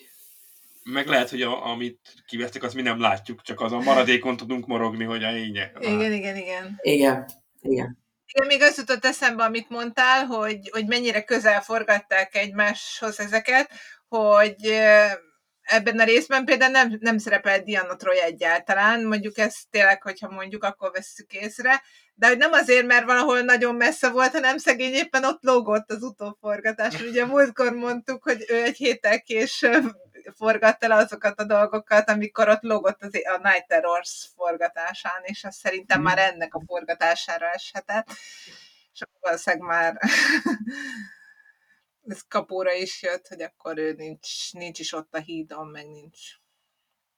Szóval tényleg ezek Igen, nagyon meg ez, ez... kemény forgatások voltak egyébként, meg, meg azt tudjuk, hogy nagyon sok idő volt naponta, mármint, hogy 12-14-16 órákat dolgoztak hát, dolgokon. Igen, Hát, hét, hát igen, mert, mert, mert, mert egy epizódot azt 7 nap alatt, 7-8 nap alatt le kellett forgatni, igen. ami egy döbbeltes mennyiség. Tehát, hogyha megnézzük, hogy egy játékfilmet minimum 50, hát minimum, low budget játékfilmet az minimum 30, de Hollywoodban mondjuk minimum 50, de inkább 70-90 nap, azért az, hogy egy, egy 45 percet 7 nap alatt fölvenni, az egy iszonyat nagy mennyiség, és iszonyat megterhelő egy színésznő mondta a 80-as évek végéről, 90-es évek elejéről, hogy már annyira gyorsan forgatták a dolgokat, hogy volt neki egy jelenete, amikor elesett és üvegszilánkba tenyerelt, hogy, hogy, hogy ott aztán vérzett a kez, és már ment, to, ment tovább. Tehát már nem volt idő elpróbálni semmit, már, már tényleg ott kellett figyelni, hogy, hogy, hogy ne, ne sérüljön meg már jobban, mert akkor le kell állni a forgatásnak. De hogy volt olyan, hogy, hogy tényleg ilyen baleset történt, mert egyszerűen nem próbálhattak semmit, és nem tehették biztonságosabbá. Hm. Aztán ez a 90-es években aztán egy kicsit javult, vagy inkább majd csak a 2000-es évek igen, meg, meg egyébként sokszor volt az például a TNG-nek, hogyha olvassuk a, a forgatókönyveit, meg megnézzük a, a, a részeket, hogy például, hogy mondtad, hogy Ian Troy nem volt ebben a, az epizódban, én nem tudom, hogy ebben az esetben ez volt-e, de, de előfordult olyan TNG-be is, meg nyilván más sorozatban is, hogy konkrétan egyik napról a másikra derült ki, hogy a színész valamiért nem tud jönni, mit tudom én, beteg lett, el kell utazni, amit mondjuk a Marina Sirtis, aki mondjuk angol volt, lehet, hogy vissza kell utazni Angliába, és voltak ilyenek, hogy elolvasom a forgatókönyvet, abban például konkrétan például az első évadnak, például a and Q című részében, elolvasom a forgatókönyvet, hogy benne van Troy, és vannak neki szövegei is. És ha az elkészült részt, ott Troy már nem szerepel, és, és, és ilyen, tehát a, a, neki a dialógiai azok a Tassának vannak adva, a Crushernek, stb. Tehát, hogy tényleg sokszor volt az, hogy tényleg egyik napra a másikra derült ki, hogy egy színész nem tud jönni, és akkor őt ki kell húzni abból az adott részből. Hát még mondanék egy-két dolgot. Hát ugye szó volt a, itt az adás terve is, hogy például vannak ebben a részben például egész érdekes ilyen kis cameo szerepek. Az egyik, amit mindenki többen tudnak, az, hogy ez a Jordi mellett a két más, egy, egyébként, egyébként mondjuk ez is kicsit az akkori televíziózásnak a low, low budget, jó, mai szemmel low budget, mert TNG egyébként akkoriban egy nagyon drága sorozat volt, tehát mai szemmel low budget adottságaiból jön, hogy igazából Jordi mellett kettő másik ilyen lényt láttunk, tehát összesen hármat, ugye hát meg nyilván ez a maszk, meg jelmez, meg stb. ez drága és időigényes volt, tehát az egész bolygón három ilyen láttunk, azért szerintem az elég kevés. Tehát az említ, amikor a Honfoglalás című filmben a tízfős besenyő ellensereg érkezik, de Szóval, hogy, hogy ezt a két, Jordi, mert a másik két lényt, ezt most nem teszem a nevük, ezt valami két ilyen rádiós DJ játszotta, akik egyébként meg is interjú volták a műsorukhoz a, a, a stábot, tehát a, a színészeket, amíg ott voltak, Viszont egy kevésbé ismert, és szerintem még érdekesebb kis cameo szerep, hogy konkrétan ebben az epizódban az akkor, tehát 1991-ben regnáló 90-es Miss Universe szépségkirálynő is megjelenik, és feltűnik egy apró szerepben. A hídon ő a, ez a barna hajú, azt hiszem ilyen Graham zászlós nevezetű kis kormányos, akinek van körülbelül három darab dialógia, tehát három darab sora a, a, az epizódban, és egyébként a két, két dolgot érdemes róla, tehát két, két dolog miatt fel is tűnik, hogy ő nem annyira képzett színész. Az egyik az az, hogy hát nem tudom, hogyha ezt nem szinkronnal nézi valaki, hanem eredeti nyelven, hogy ő kicsit akcentussal, erősen akcentussal beszéli az angolt, a másik pedig, hogy nagyon izgul, tehát hogy látszik rajta, hogy nagyon izgul. Tehát ő ez a színész, ő, ő egyébként őt Mona Grutnak hívják, és ő, egy norvég, norvég hölgy, és ő, ő tényleg, tehát 1990-ben ő lett a, a Miss Universe szépségkirálynő, eredetileg Miss Norvégia lett, és akkor ugye kijutott a ugye, világversenyre, megnyerte a világversenyt, és akkor ugye ezzel kvázi híres lett, és én úgy tudom, hogy épp Hollywoodban járt, és épp valahogy ott a Paramountnál járt, vagy valami, és akkor, és akkor úgy eszükbe jutott a készítőknek, hogy ha már itt van, akkor, akkor tegyük be, és legyen egy ilyen cameo szerepben, és így teljesen véletlen, vagy hát, hogy mondjam, ilyen meglepő, meglepő választással egy norvég Miss Universe szépségkirálynő vezeti az Enterprise-t. És, és ő egyébként a saját hazájában, Norvégiában egyébként ő máig hírességnek számít, tehát ő, ő, ő később is sikerült neki megmaradni a reflektorfényben. Ő egy ilyen tévés személyiség lett Norvégiában, és máig, máig egy ilyen, ilyen celeb. Például, én tudom, pár éve ő megnyerte a, a Norvég, a Dancing with the Stars-nak a, a Norvég verzióját, tehát az Enterprise-ról eljutott a, a Dancing with the Stars-ba, illetve még egy apró, apró szerep, amit, amit én így észrevettem az epizód nézése közben, hogy van ez a szerencsétlen transporter kezelő, transporter főnök, akit a, a Jordi az így, mikor már át van alakulva, akkor ő egy szépen így el, elhagyítja. Őt, őt, egy, őt Denis Madalon játsza, aki a kvázi, a, tehát a nagyon korai TNG kivételével az egész Börmen érának ő volt a, a kaszkadőr koordinátora, tehát majdnem, hogy, tehát majdnem 20 éven keresztül, mint 18 éven keresztül dolgozott a Star Trekben, ő volt abszolút az akciórendező és kaszkadőr koordinátor, és ebbe az apró szerepben, ebbe ő maga ugrott be, és szó szerint ugrott be, mert egy gyönyörű hátraszaltót csinált. Jordi öt ellöki. Úgyhogy, úgyhogy igazából három ilyen, ilyen kameót is lehet ebben az epizódban felfedezni. Én még annyit olvastam utána, hogy a, ugye három ilyen lény van, a Jordi és a két rádiós műsorvezető. és Egyébként a... Brian Phelps és Mark Thompsonnak hívják ah, őket. Okay. És a szegény Jordi hat órán ült át a, hat órán át ült a, a, a Westmore székében, hogy fölagadják rá ezeket a, a, a, a különböző tudtokat, viszont a két műsorvezető nem ért rá ennyi ideig, úgyhogy ők valami bebújós, föl, földelmes ah. valami ami csak két óra volt. Ah. Úgyhogy ennyit a, a, a média protekciósairól. Nem kellett végülni egy teljes munkanapot. Egyébként Igen? A másik ilyen meg, ami eszembe jutott, az majd később a Voyager-nél, szintén a, ugye mondtuk Brennan Braga egyik fétis az időutazás volt, ez a, a Year of Hell, amit ugye Brennan Braga egy, egy egész évadon átívelő ilyen ö, ö, tehát egy ilyen story arc egy egész 26 epizódos összefüggő történetnek dolgozott ki, csak Rick Berman azt mondta, hogy hát ezt, ezt nem, ezt nem, ilyet nem csinálunk, és akkor onnantól kezdve ez egy két, két egy dupla rész lett, és, és ennyi tehát egy dupla részre leredukálták, és még annak a végére is betettek egy reset gombot. Tehát még az, az se történt meg valójában.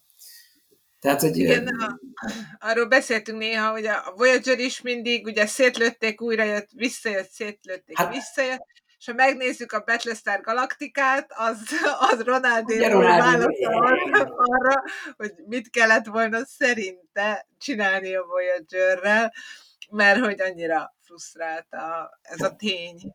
Úgyhogy... Hát én már 12 évesen, amikor néztem a, a Viaszatárból a Voyager-t, és akkor volt ez a Killing Game, megjegyzem, Rona, uh, Brennan Bragának egyébként a harmadik fétise az a, a, az űrnácik voltak, tehát a földön, maszkos földön kívüliek uh, német egyenruhában, de most uh, ugye volt a ugye Killing Game, és Killing Game-ben a Voyager-t azt így totálisan szétszúzzák, tehát az egész hajói belülről így teljesen meg semmi sem troppára megy minden, és a következő epizódban minden újra csillog, minden újra rendben, nem történt van semmi, és nekem ez majd 12 évesen úgy tűnt, hogy hát ez, ez eléggé kamu. Tehát, hogy igen. Azt mondtad, na ezt már nem hiszem. Na ezt már pontosan, pontosan, igen. Pontosan. Vagy a Ronaldi úr is ezt mondta, úgy én is, igen. igen. Valahol meg kell húzni. Igen, így van. Így van. Egyébként én ezt értékelem a Strange Universe-ben, hogy ott azért uh, szétlövik a hajót a négyesben, akkor ötösben Space Dogban vagyunk, és azt nézzük, hogy elmennek ugye pihenni. Valakivel történik valami, és valaki meghal, és következő epizódban még emlékeznek rá, hogy, hogy ott volt az életükben, vagy folytatják.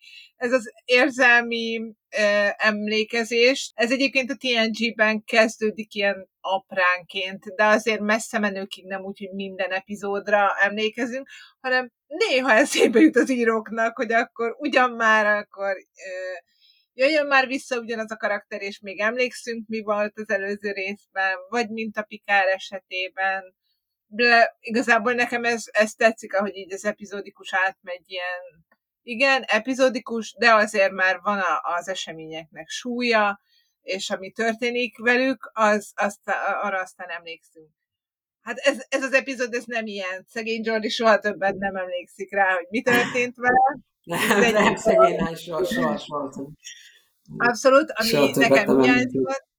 Nekem egyébként hiányzott az az Identity Crisis a címe, az eredeti cím, ami azt, hogy az identitás kérdése, de hogy annyira a krízisről én nem tudom. Tehát van egy-két mondat a forgatókönyvben, ami arra utal, de az írás sem fejti ki igazán ennek a tragédiáját, hogy hogyan vesztik el az ő emberségüket, és hogyan ö, kapaszkodnak az ő emberségükbe, és meddig emberek ők, és mikor állatok, és ebből sok mindent ki lehetett volna hozni egyébként, és nem érzem, hogy, hogy sikerült volna, tehát miközben nagyon sok energia ment, hogy, hogy Westmore megcsinálja ezt a fantasztikus jelmezt, a másik oldalon nagyon sok energia, hogy a holodekket szépen megcsináljuk, hogy jól nézzen ki a stúdió, a technikai részletek, stb. valahogy elsiklott az, és még ráadásnak a cím is ez. A másik, amit soha nem fogok érteni, hogy ez a faj hogy létezik. Tehát, hogy megemlítik, hogy ez a szaporodási módjuk, hogy elrabolnak flottatiszteket, akik aztán öt év múlva randomra visszatérnek, az ötből egy meghal, ugye, mert már átváltozott, mire megpróbál ugye dokkolni, és mivel már ő állat, és nem tudja kezelni a számítógépe, ezért felrobban az orbitot, gyakorlatilag nem tudom, nagyon hamar kihalnának. Lehet, hogy nagyon hosszú életűek, de hogy így a szaporodás az nem nagyon hatékony. Hát mondtuk, Leno Braga kettes volt biológiából. Igen. Igen. Vagy hát az emberi szexualitásból a kettest kapott, akkor lehet, hogy a szaporodás. Igen, pontosan. Igen. És igen, és egyébként amit, amit beszélt, és te mondtad korábban, hogy Breno Braga nagyon horror rajongó volt, igen, tehát ő neki ez a, elsősorban ez a, ez a body horror, tehát ez a, ez a alzsáner, ez, a, ez volt, amit ő nagyon szeretett, és nagyon sok részben próbálta betenni, mint például ebbe is. Csak én úgy érzem, hogy ahogy mondtad, tehát hogy pont a, ennek a fajta body horrornak pont az a, az eleme veszik el, hogy oké, okay, hogy elkezdünk átalakulni, és, és furcsa, és félelmetes, és minden, de, de az a, hogy mondjam, mélysége a dolognak tényleg az, hogy, hogy nekünk ez milyen traumátok, milyen identitás válság, ahogy mondtad, identitás válságot okoz. Hogyan veszítjük el az emberiség, emberiességünket, miként, emberségünket, miként, ezt miként éljük át, milyen, hogy mondjam, filozófiai következményei vannak ennek. Ez, ezt az egészet valahogy nincs benne. Tehát, hogy hogy ezt elfelejtő, ezt, ezt így... Ez lehet, hogy inkább a Susannél van meg jobban, hiszen ő, ő azért az ő átalakulására jobban rálátunk, és hát eleve több időt szánnak arra, hogy bemutassák ezt a folyamatot rajta, mert Jordinál a holofedélzeten egyszer csak ö, megtörténik az, hogy a keze az ujjai egybenőnek, és a következő jelenet, amikor már Jordit látjuk, akkor már teljesen.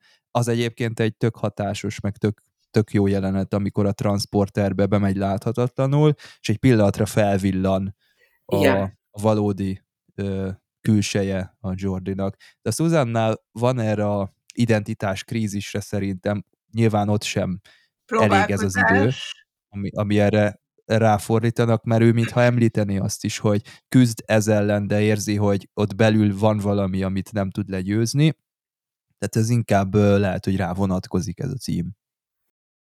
Amit már itt más, kétszer említettem, és a harmadszorra is említem a, a Rascals című részt, tehát amikor a pikárékból gyerekek lesznek, ott ami egyébként tulajdonképpen kicsit egy komikusabb epizód, és egyáltalán nem, nem body horror, de ott érdekes módon, hogy ott erre az identitás kérdésre sokkal jobban ráfekszenek, és ezért egyébként szerintem egy sokkal jobban megírt epizód is.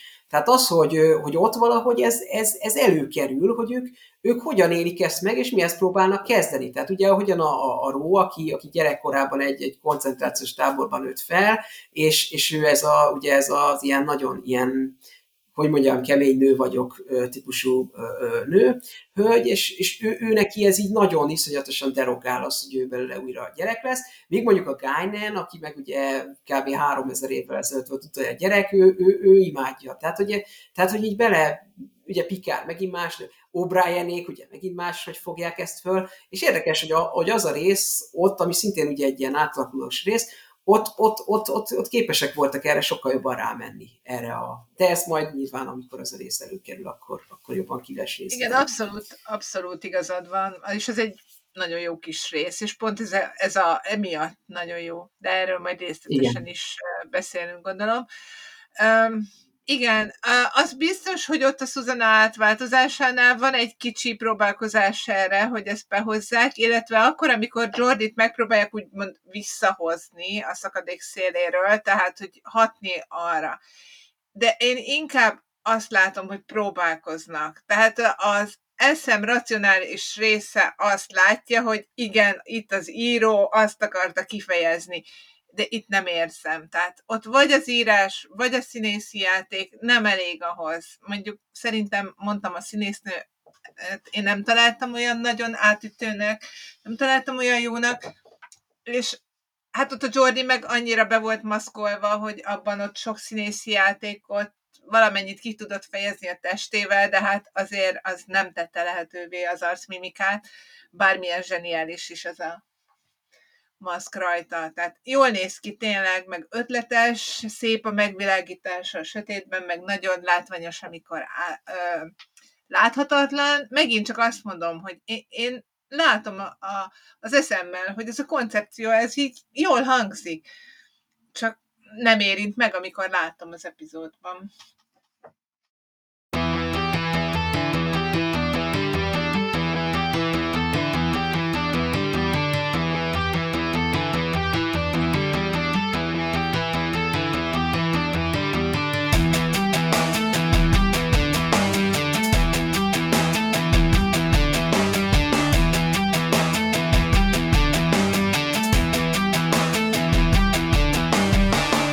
Sziasztok! Megint jelentkezek a szinkronos érdekességekkel. Az Ismeretlen Árnyék című epizódhoz, persze ez csak a német közönségnek volt cím, nálunk belső harc, az eredetiben pedig Identity Crisis. Érdekes, hogy ez a német cím már megint csak egy bizonyos motivumot emelt ki az epizódból, és szinte megint csak spoileres volt. Az eligazításon az epizód elején Picard elég érdekesen fejezi ki azt, hogy arról beszél, amit Lighten parancsnok mondott, csak hogy ő személyesen jelen van. A magyarban azt mondja, Lighten parancsnok az imént azt mondta, hogy ezt és ezt. Itt sokkal jobb lett volna, hogy ön az imént azt mondta, mert körülbelül úgy beszél Lighten parancsnokról, mintha ott se lenne, és harmadik személyben tudósítana arról, hogy mit mondott Lighten, pedig mellette áll ott a, az eligazításon.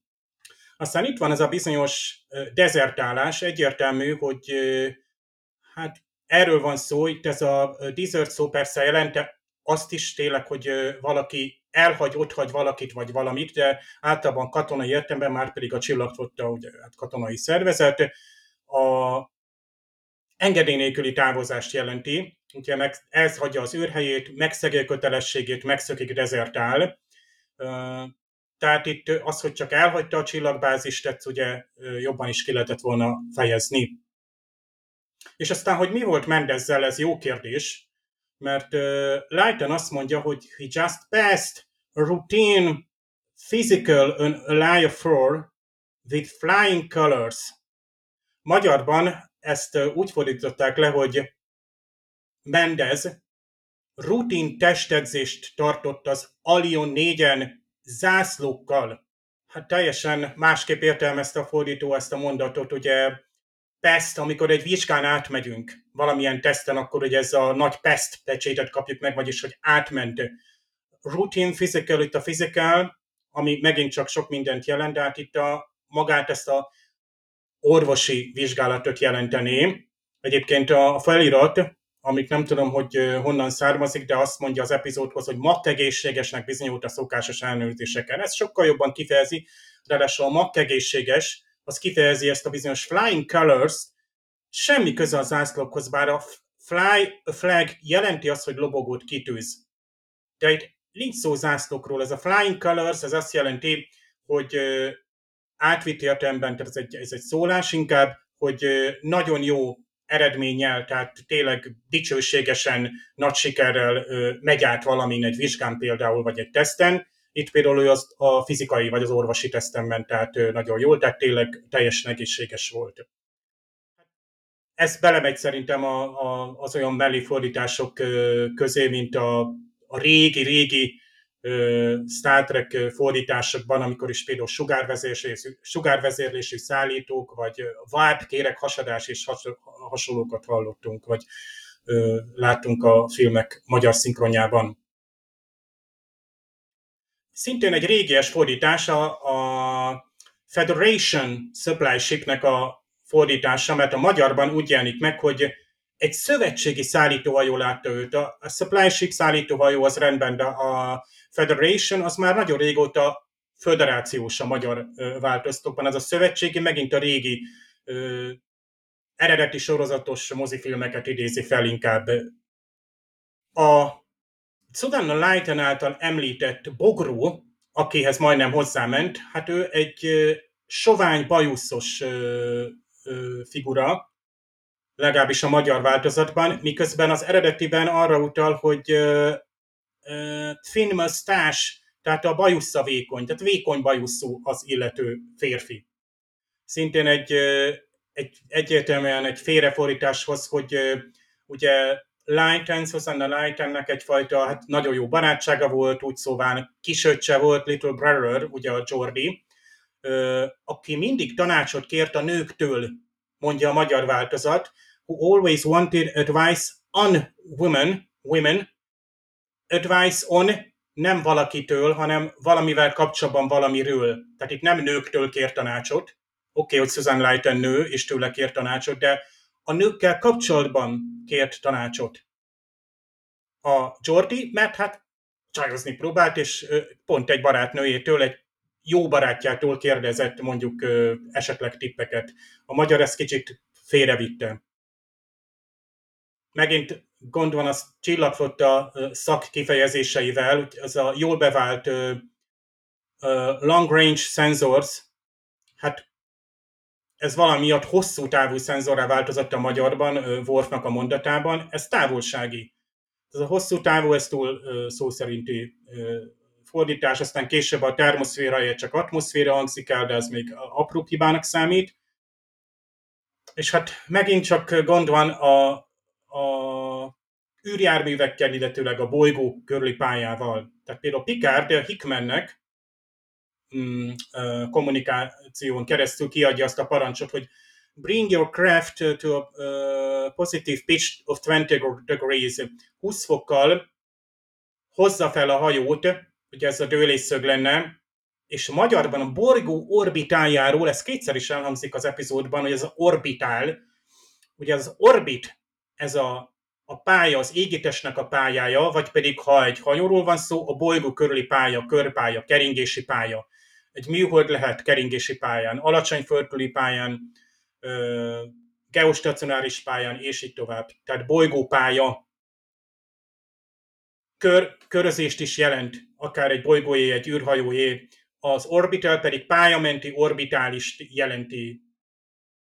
De ez az orbitál, ezt egyszerűen nem értem, mintha egy igen lenne, hogy mit csinál orbitál. De hát itt a, a pályát fordítják orbitálnak, amit egyszerűen nem értek, hogy egy ilyen idegen hangzású magyar szót már ha létezik, és ezt így nem ö, találtam meg.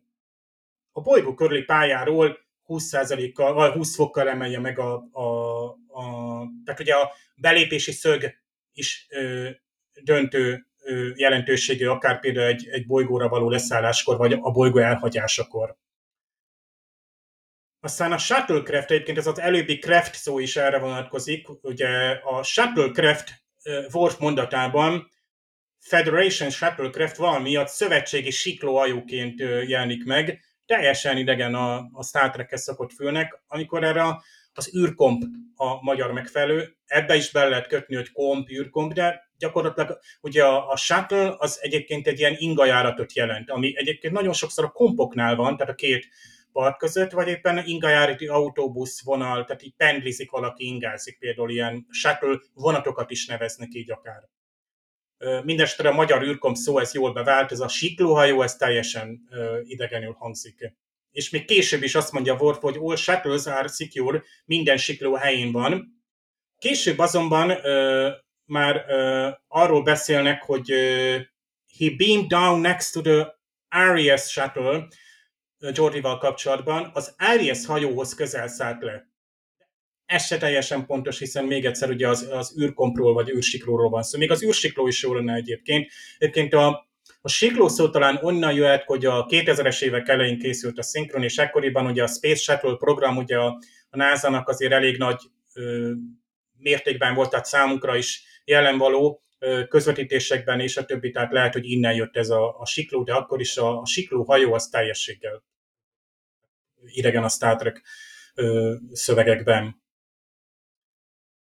Szintén a Star Trekhez kapcsolódó terminusról van szó, amikor övétímről beszélünk, ugye Picard kiadja a egyesnek Number One Prepare Your Away Team, készüljön a kommandó, és már is látjuk magunk előtt, hogy Schwarzenegger is ilyen atlétában beöltözik, és velük tart. Hát ugye ez a felderítő csapat, egyébként később Susanna Lighton mondja, hogy get back down there with a dozen away teams, hogy egy sokkal nagyobb kutatócsoporttal kéne visszatérni, egyébként eredetleg azt mondja, hogy egy tucatnyival, nem teljesen ugyanaz, hát ugye sokkal, tehát több kutatócsoporttal, de a kutatócsoport jó lenne az övé tímre, illetve jó volt itt az övé tímre.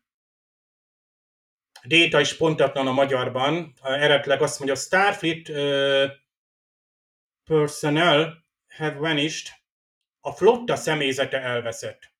Ez teljességgel rossz, tehát flotta, mint szervezet, aminek hát a teljes személyzet elveszett, akkor az azt jelenti, hogy kész, az egész csillagflotta valószínűleg több százezer vagy milliónyi tiszti állománya teljesen eltűnt. Tehát a személy, a personal ugye egy, egy, egy vállalat, egy szervezet, egy intézmény teljes személyállományát vagy személyzetét jelenti. Tehát tiszti állományt is jelent, de tisztek tűntek el. Nem elvesztek, hát jó, elvesztek, tehát flottatisztek, csillagflottatisztek tűntek el, és ezért kutatok, ugye magyarázgatja ott Déta, de hát ugye tudjuk, hogy néha ő, ő is egy kicsit magyarázza az érzelmeit, ugye laforge kapcsolatban például. Hát Laforge már befolyásolt állapotban van, amikor különböző keresési paramétereket kap ki a komputernek, ugye, és akkor sorolja először ugye a, hang, a hangfájban keres, ugye ilyen CSI módon dolgozik itt már LaForge, és azt mondja később, hogy any subspace projections, uh, Z uh, particle emissions, interferometric frequencies, interferometric frequencies, tehát ezeket a keresési paramétereket adja ki. Magyarban azt mondja LaForge, hogy bármilyen hiperprojekció, tehát az a subspace hirtelen hiper, még csak nem is hipertér, projekcióval változik, ZRHKS emisszió rendben van, az interferometric frequency-ből interferomentális frekvencia lett. Ugye az interferometria, nem húzom ezzel az időt, de például tipikusan nekem a Star Trekből ismerős, de tényleg létező ez akár a csillagászatban, de interferometrikus, én például a Voyager-ből így emlékszem, interferometrikus.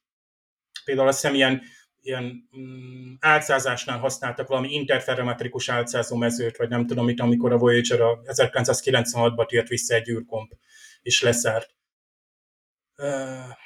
Tehát az interferométriás, hát ez, ez teljességgel...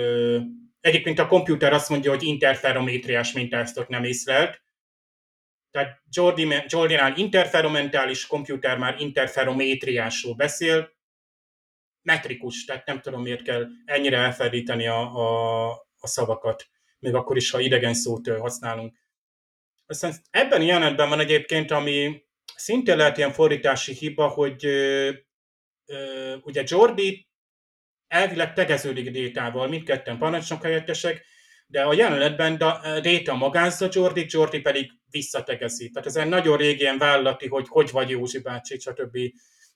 ezt idézi fel ezt sem, ezt sem értettem, tehát itt is lehetnek következtesek lenni. Itt nagyon arra utal ez a sok anomália, hogy mintha egy másik fordító vette volna át, tehát akár erre az epizódra, és akkor egy, egy-két dolgot meg tudott nézni, vagy vissza tudott nézni, míg más dolgok nem voltak esetleg világosak előtte. Szintén egy alap dolog lenne, hogy azt mondjuk, hogy surface, egy bolygónál a, a bolygó felszíne. Viszont Picard azt mondja a hajónaplóba, hogy ugye nem tudták, ugye eredetileg azt mondja, hogy locate him on the surface failed, tehát a, hogy lokal, a bolygó felszínén nem sikerült lokalizálni, még magyarul azt mondja, hogy a fedélzeten képtelenek vagyunk megtalálni. Ott se találták már, de itt a bolygó felszínéről beszél Picard, Worf később szintén ugyanezt mondja, hogy uh, any life signs the, on the surface, de magyarul már ő azt mondja, hogy felszínen. Ultra ibolya. Ultraviolet, hát igen. Ugye egy abszurd um, abszorpciós spektrumon próbálják, tehát Georgi abszorpciós spektrumát próbálják ultraviona fényjel hát befogni. Magyarban ez Ibolyán túli fénynek jelenik meg. Az Ibolyán túli egy nagyon régies már, tehát az, ultra Ibolya honosodott meg, nem tudom miért használták ezt, főleg a Star Trekben lehetne egy modernebb magyar kifejezést, főleg ha van. Oké, okay, idegen szó, de tehát tényleg ilyen nyelvújítás korabeli, vagy nem tudom, az az Ibolyán túli. Egyébként később Riker már ugye UV fényjel, ami viszont már tök jó, amikor ezt mondja a magyarban Riker. Laforge rangja, korábban is kérdeztem már, hogy mi Laforge-nak a rangja, egyébként pont az egyenruhák esetében ez jól van ábrázolva, hogy más volt Laforge korábbi egyenruha színe, ugye vörös és arany. Most viszont a rangja, amikor Jordi hát bámulatos gyorsággal visszalakul emberré, és jelentkezik, Lieutenant Commander Laforge reporting for duty captain, és magyarban Laforge főhadnagy jelentkezik szolgálatra. Na most hát itt ugye a Lieutenant Commander itt bele lehetne menni, hogy ez főhadnagy, parancsnok helyettes, parancsnok kötőjel helyettes, korvett kapitány, még ilyet is hallottunk, alparancsnok, százados ilyenek is előfordulhatnak. Uh, nagyon régi fordításokban nem is felirat, hanem a méltán híres egykori replikátor epizód átiratokban rendre a korvett kapitány kifejezést használták a Lieutenant Commanderre. Egyébként pont ebben az epizódban megnéztem, például Susanna Leightonnek parancsnok helyettest használtak abban a replikátoros novella átiratban. Déta is korvett kapitány volt, vagy Argyle, a főgépészünk, főmérnök is korvett kapitány volt, Déta is, Remik is ha Voyager-re gondolunk, hogy például a Tuvok volt ilyen Lieutenant Commander, ott néha, vagy sokszor őt a beszélt nyelven Commandernek nevezték, tehát parancsnokként, de amúgy parancsnok helyettes volt a rangja, tehát azt így visszaadták. Szerintem ez jó, mert kifejezi, hogy még nem parancsnok, de az alparancsnok meg esetleg összekeverhető, például ugye a romulánoknál vagy vulkániaknál van ugye az a subcommander. Például több esetében volt ez. Ez tehát nem volt következetes fordítás. Szintén gond volt a beacon szóval, ami hát megint egy régi hajós kifejezés, a világító torony, egy ilyen jelző torony, tűztorony volt régen, egy jelzőállomás, egy jelző bója, tehát gyakorlatilag egy ilyen valamilyen rádiós vagy egyéb más módon egy üzenetet továbbító, figyelmeztető berendezés. Ez a vészjelző berendezés talán még nem is annyira rossz a békönre. Viszont megint elhangzik ez az orbitára és a felszínre tettet pikár, ilyen vészjelző berendezést, figyelmeztő jelzést bolygó körüli pályára és a, a bolygó felszínére. Ugye ismerjük ezt ilyen, ilyen tiltott ö, ö, bolygóknál.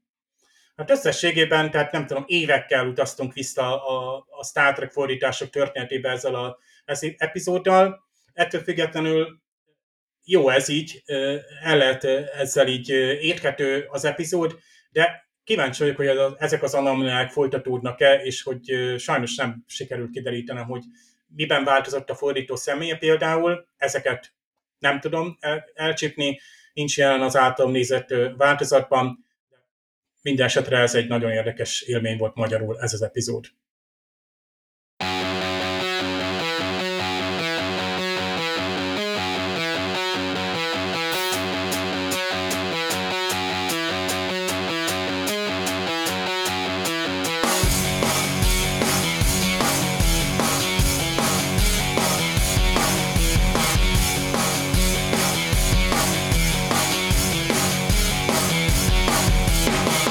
Hát lehet, hogy ez az az epizód, aminek nem áll jól az elemzés, mert egyébként én ezt ajánlanám. azoknak is, akik nem láttak még Star Trek-et. Nyilván, hogyha most mondani kéne egy másik epizódot, akkor egy másikat mondanék, de hogyha valaki véletlenül emellett köt ki, vagy ez az egy lemez van nála a lakatlan szigeten, akkor nem mondanám neki, hogy nehogy megnézze, mert alapvetően én úgy gondolom, hogy jól fog szórakozni, vagy legalábbis semmi olyat nem fog látni, ami, ami miatt visszamaradna a fejlődésben. Tehát ilyen szempontból én ezt abszolút tudom neki ajánlani, még hogyha Jordiról nem is tud meg semmit érdemben, még akkor is ez egy tökre szórakoztató, főleg, hogyha éjszaka teszi be az ember, mint a múltkori epizódunkat a Diana Troy repülésével, akkor, akkor ez egy hangulatos és egy viszi előre a rejtély. Amikor elkezdjük egy kicsit így szétszedni, akkor úgy érzem, hogy egy kicsit kevesebb lesz a dolog. Nyilván most mondhatják a hallgatók, hogy de hát ez mindenre igaz, nem, mert azért vannak olyan epizódok, amik, amik többek lesznek akkor, hogyha elkezdünk belemenni a hátterébe, és, és még jobb lesz az élmény. Itt ez szerintem egy kicsit fordítva van, és ö, vannak néha ilyen epizódok is, tehát itt megpróbálnám ezt úgy ajánlani, hogy hát nehéz ügy, mert akkor most itt zárójelbe rakjuk a, a saját beszélgetésünket egy kicsit, de lehet, hogy ezt úgy úgy, úgy érdemes beleugrani, hogy aki egy jó ilyen kis thrillerre, vagy egy ilyen átalakulós, végtelen határok élményre vágyik. Egyébként ott voltak ilyen átmorfolós élmények, én úgy emlékszem, meg az alkonyzónába, akkor ez így egynek teljesen jó és teljesen megfelel. Még azt sem zárom ki, hogy aki ezt szereti, mint skifi, mint horror, az lehet, hogy erős szó, vagy ilyen thriller élmény, az, az megszeretheti még akár ezáltal is a Star Trek-et. Én például a Justice című epizódot láttam először a TNG-ből, és itt vagyunk. Tehát nem lehet azt mondani, hogy, hogy elijedtem. Nekem még, még 12 éves koromban én még elhittem dolgokat, és, és nem tudtam róla, hogy például a Justice az egy rossz TNG epizód. Mint ahogy arról se tudtam, hogy a bajós árnyak az egy, az egy rossz Star Wars film, és hogy fúj, előzmény trilógia. Tehát én egy kicsit ezt az epizódot is egy, egy ilyen példának érzem, de cáfoljatok meg, lehet, hogy nálatok nem így csapódott le.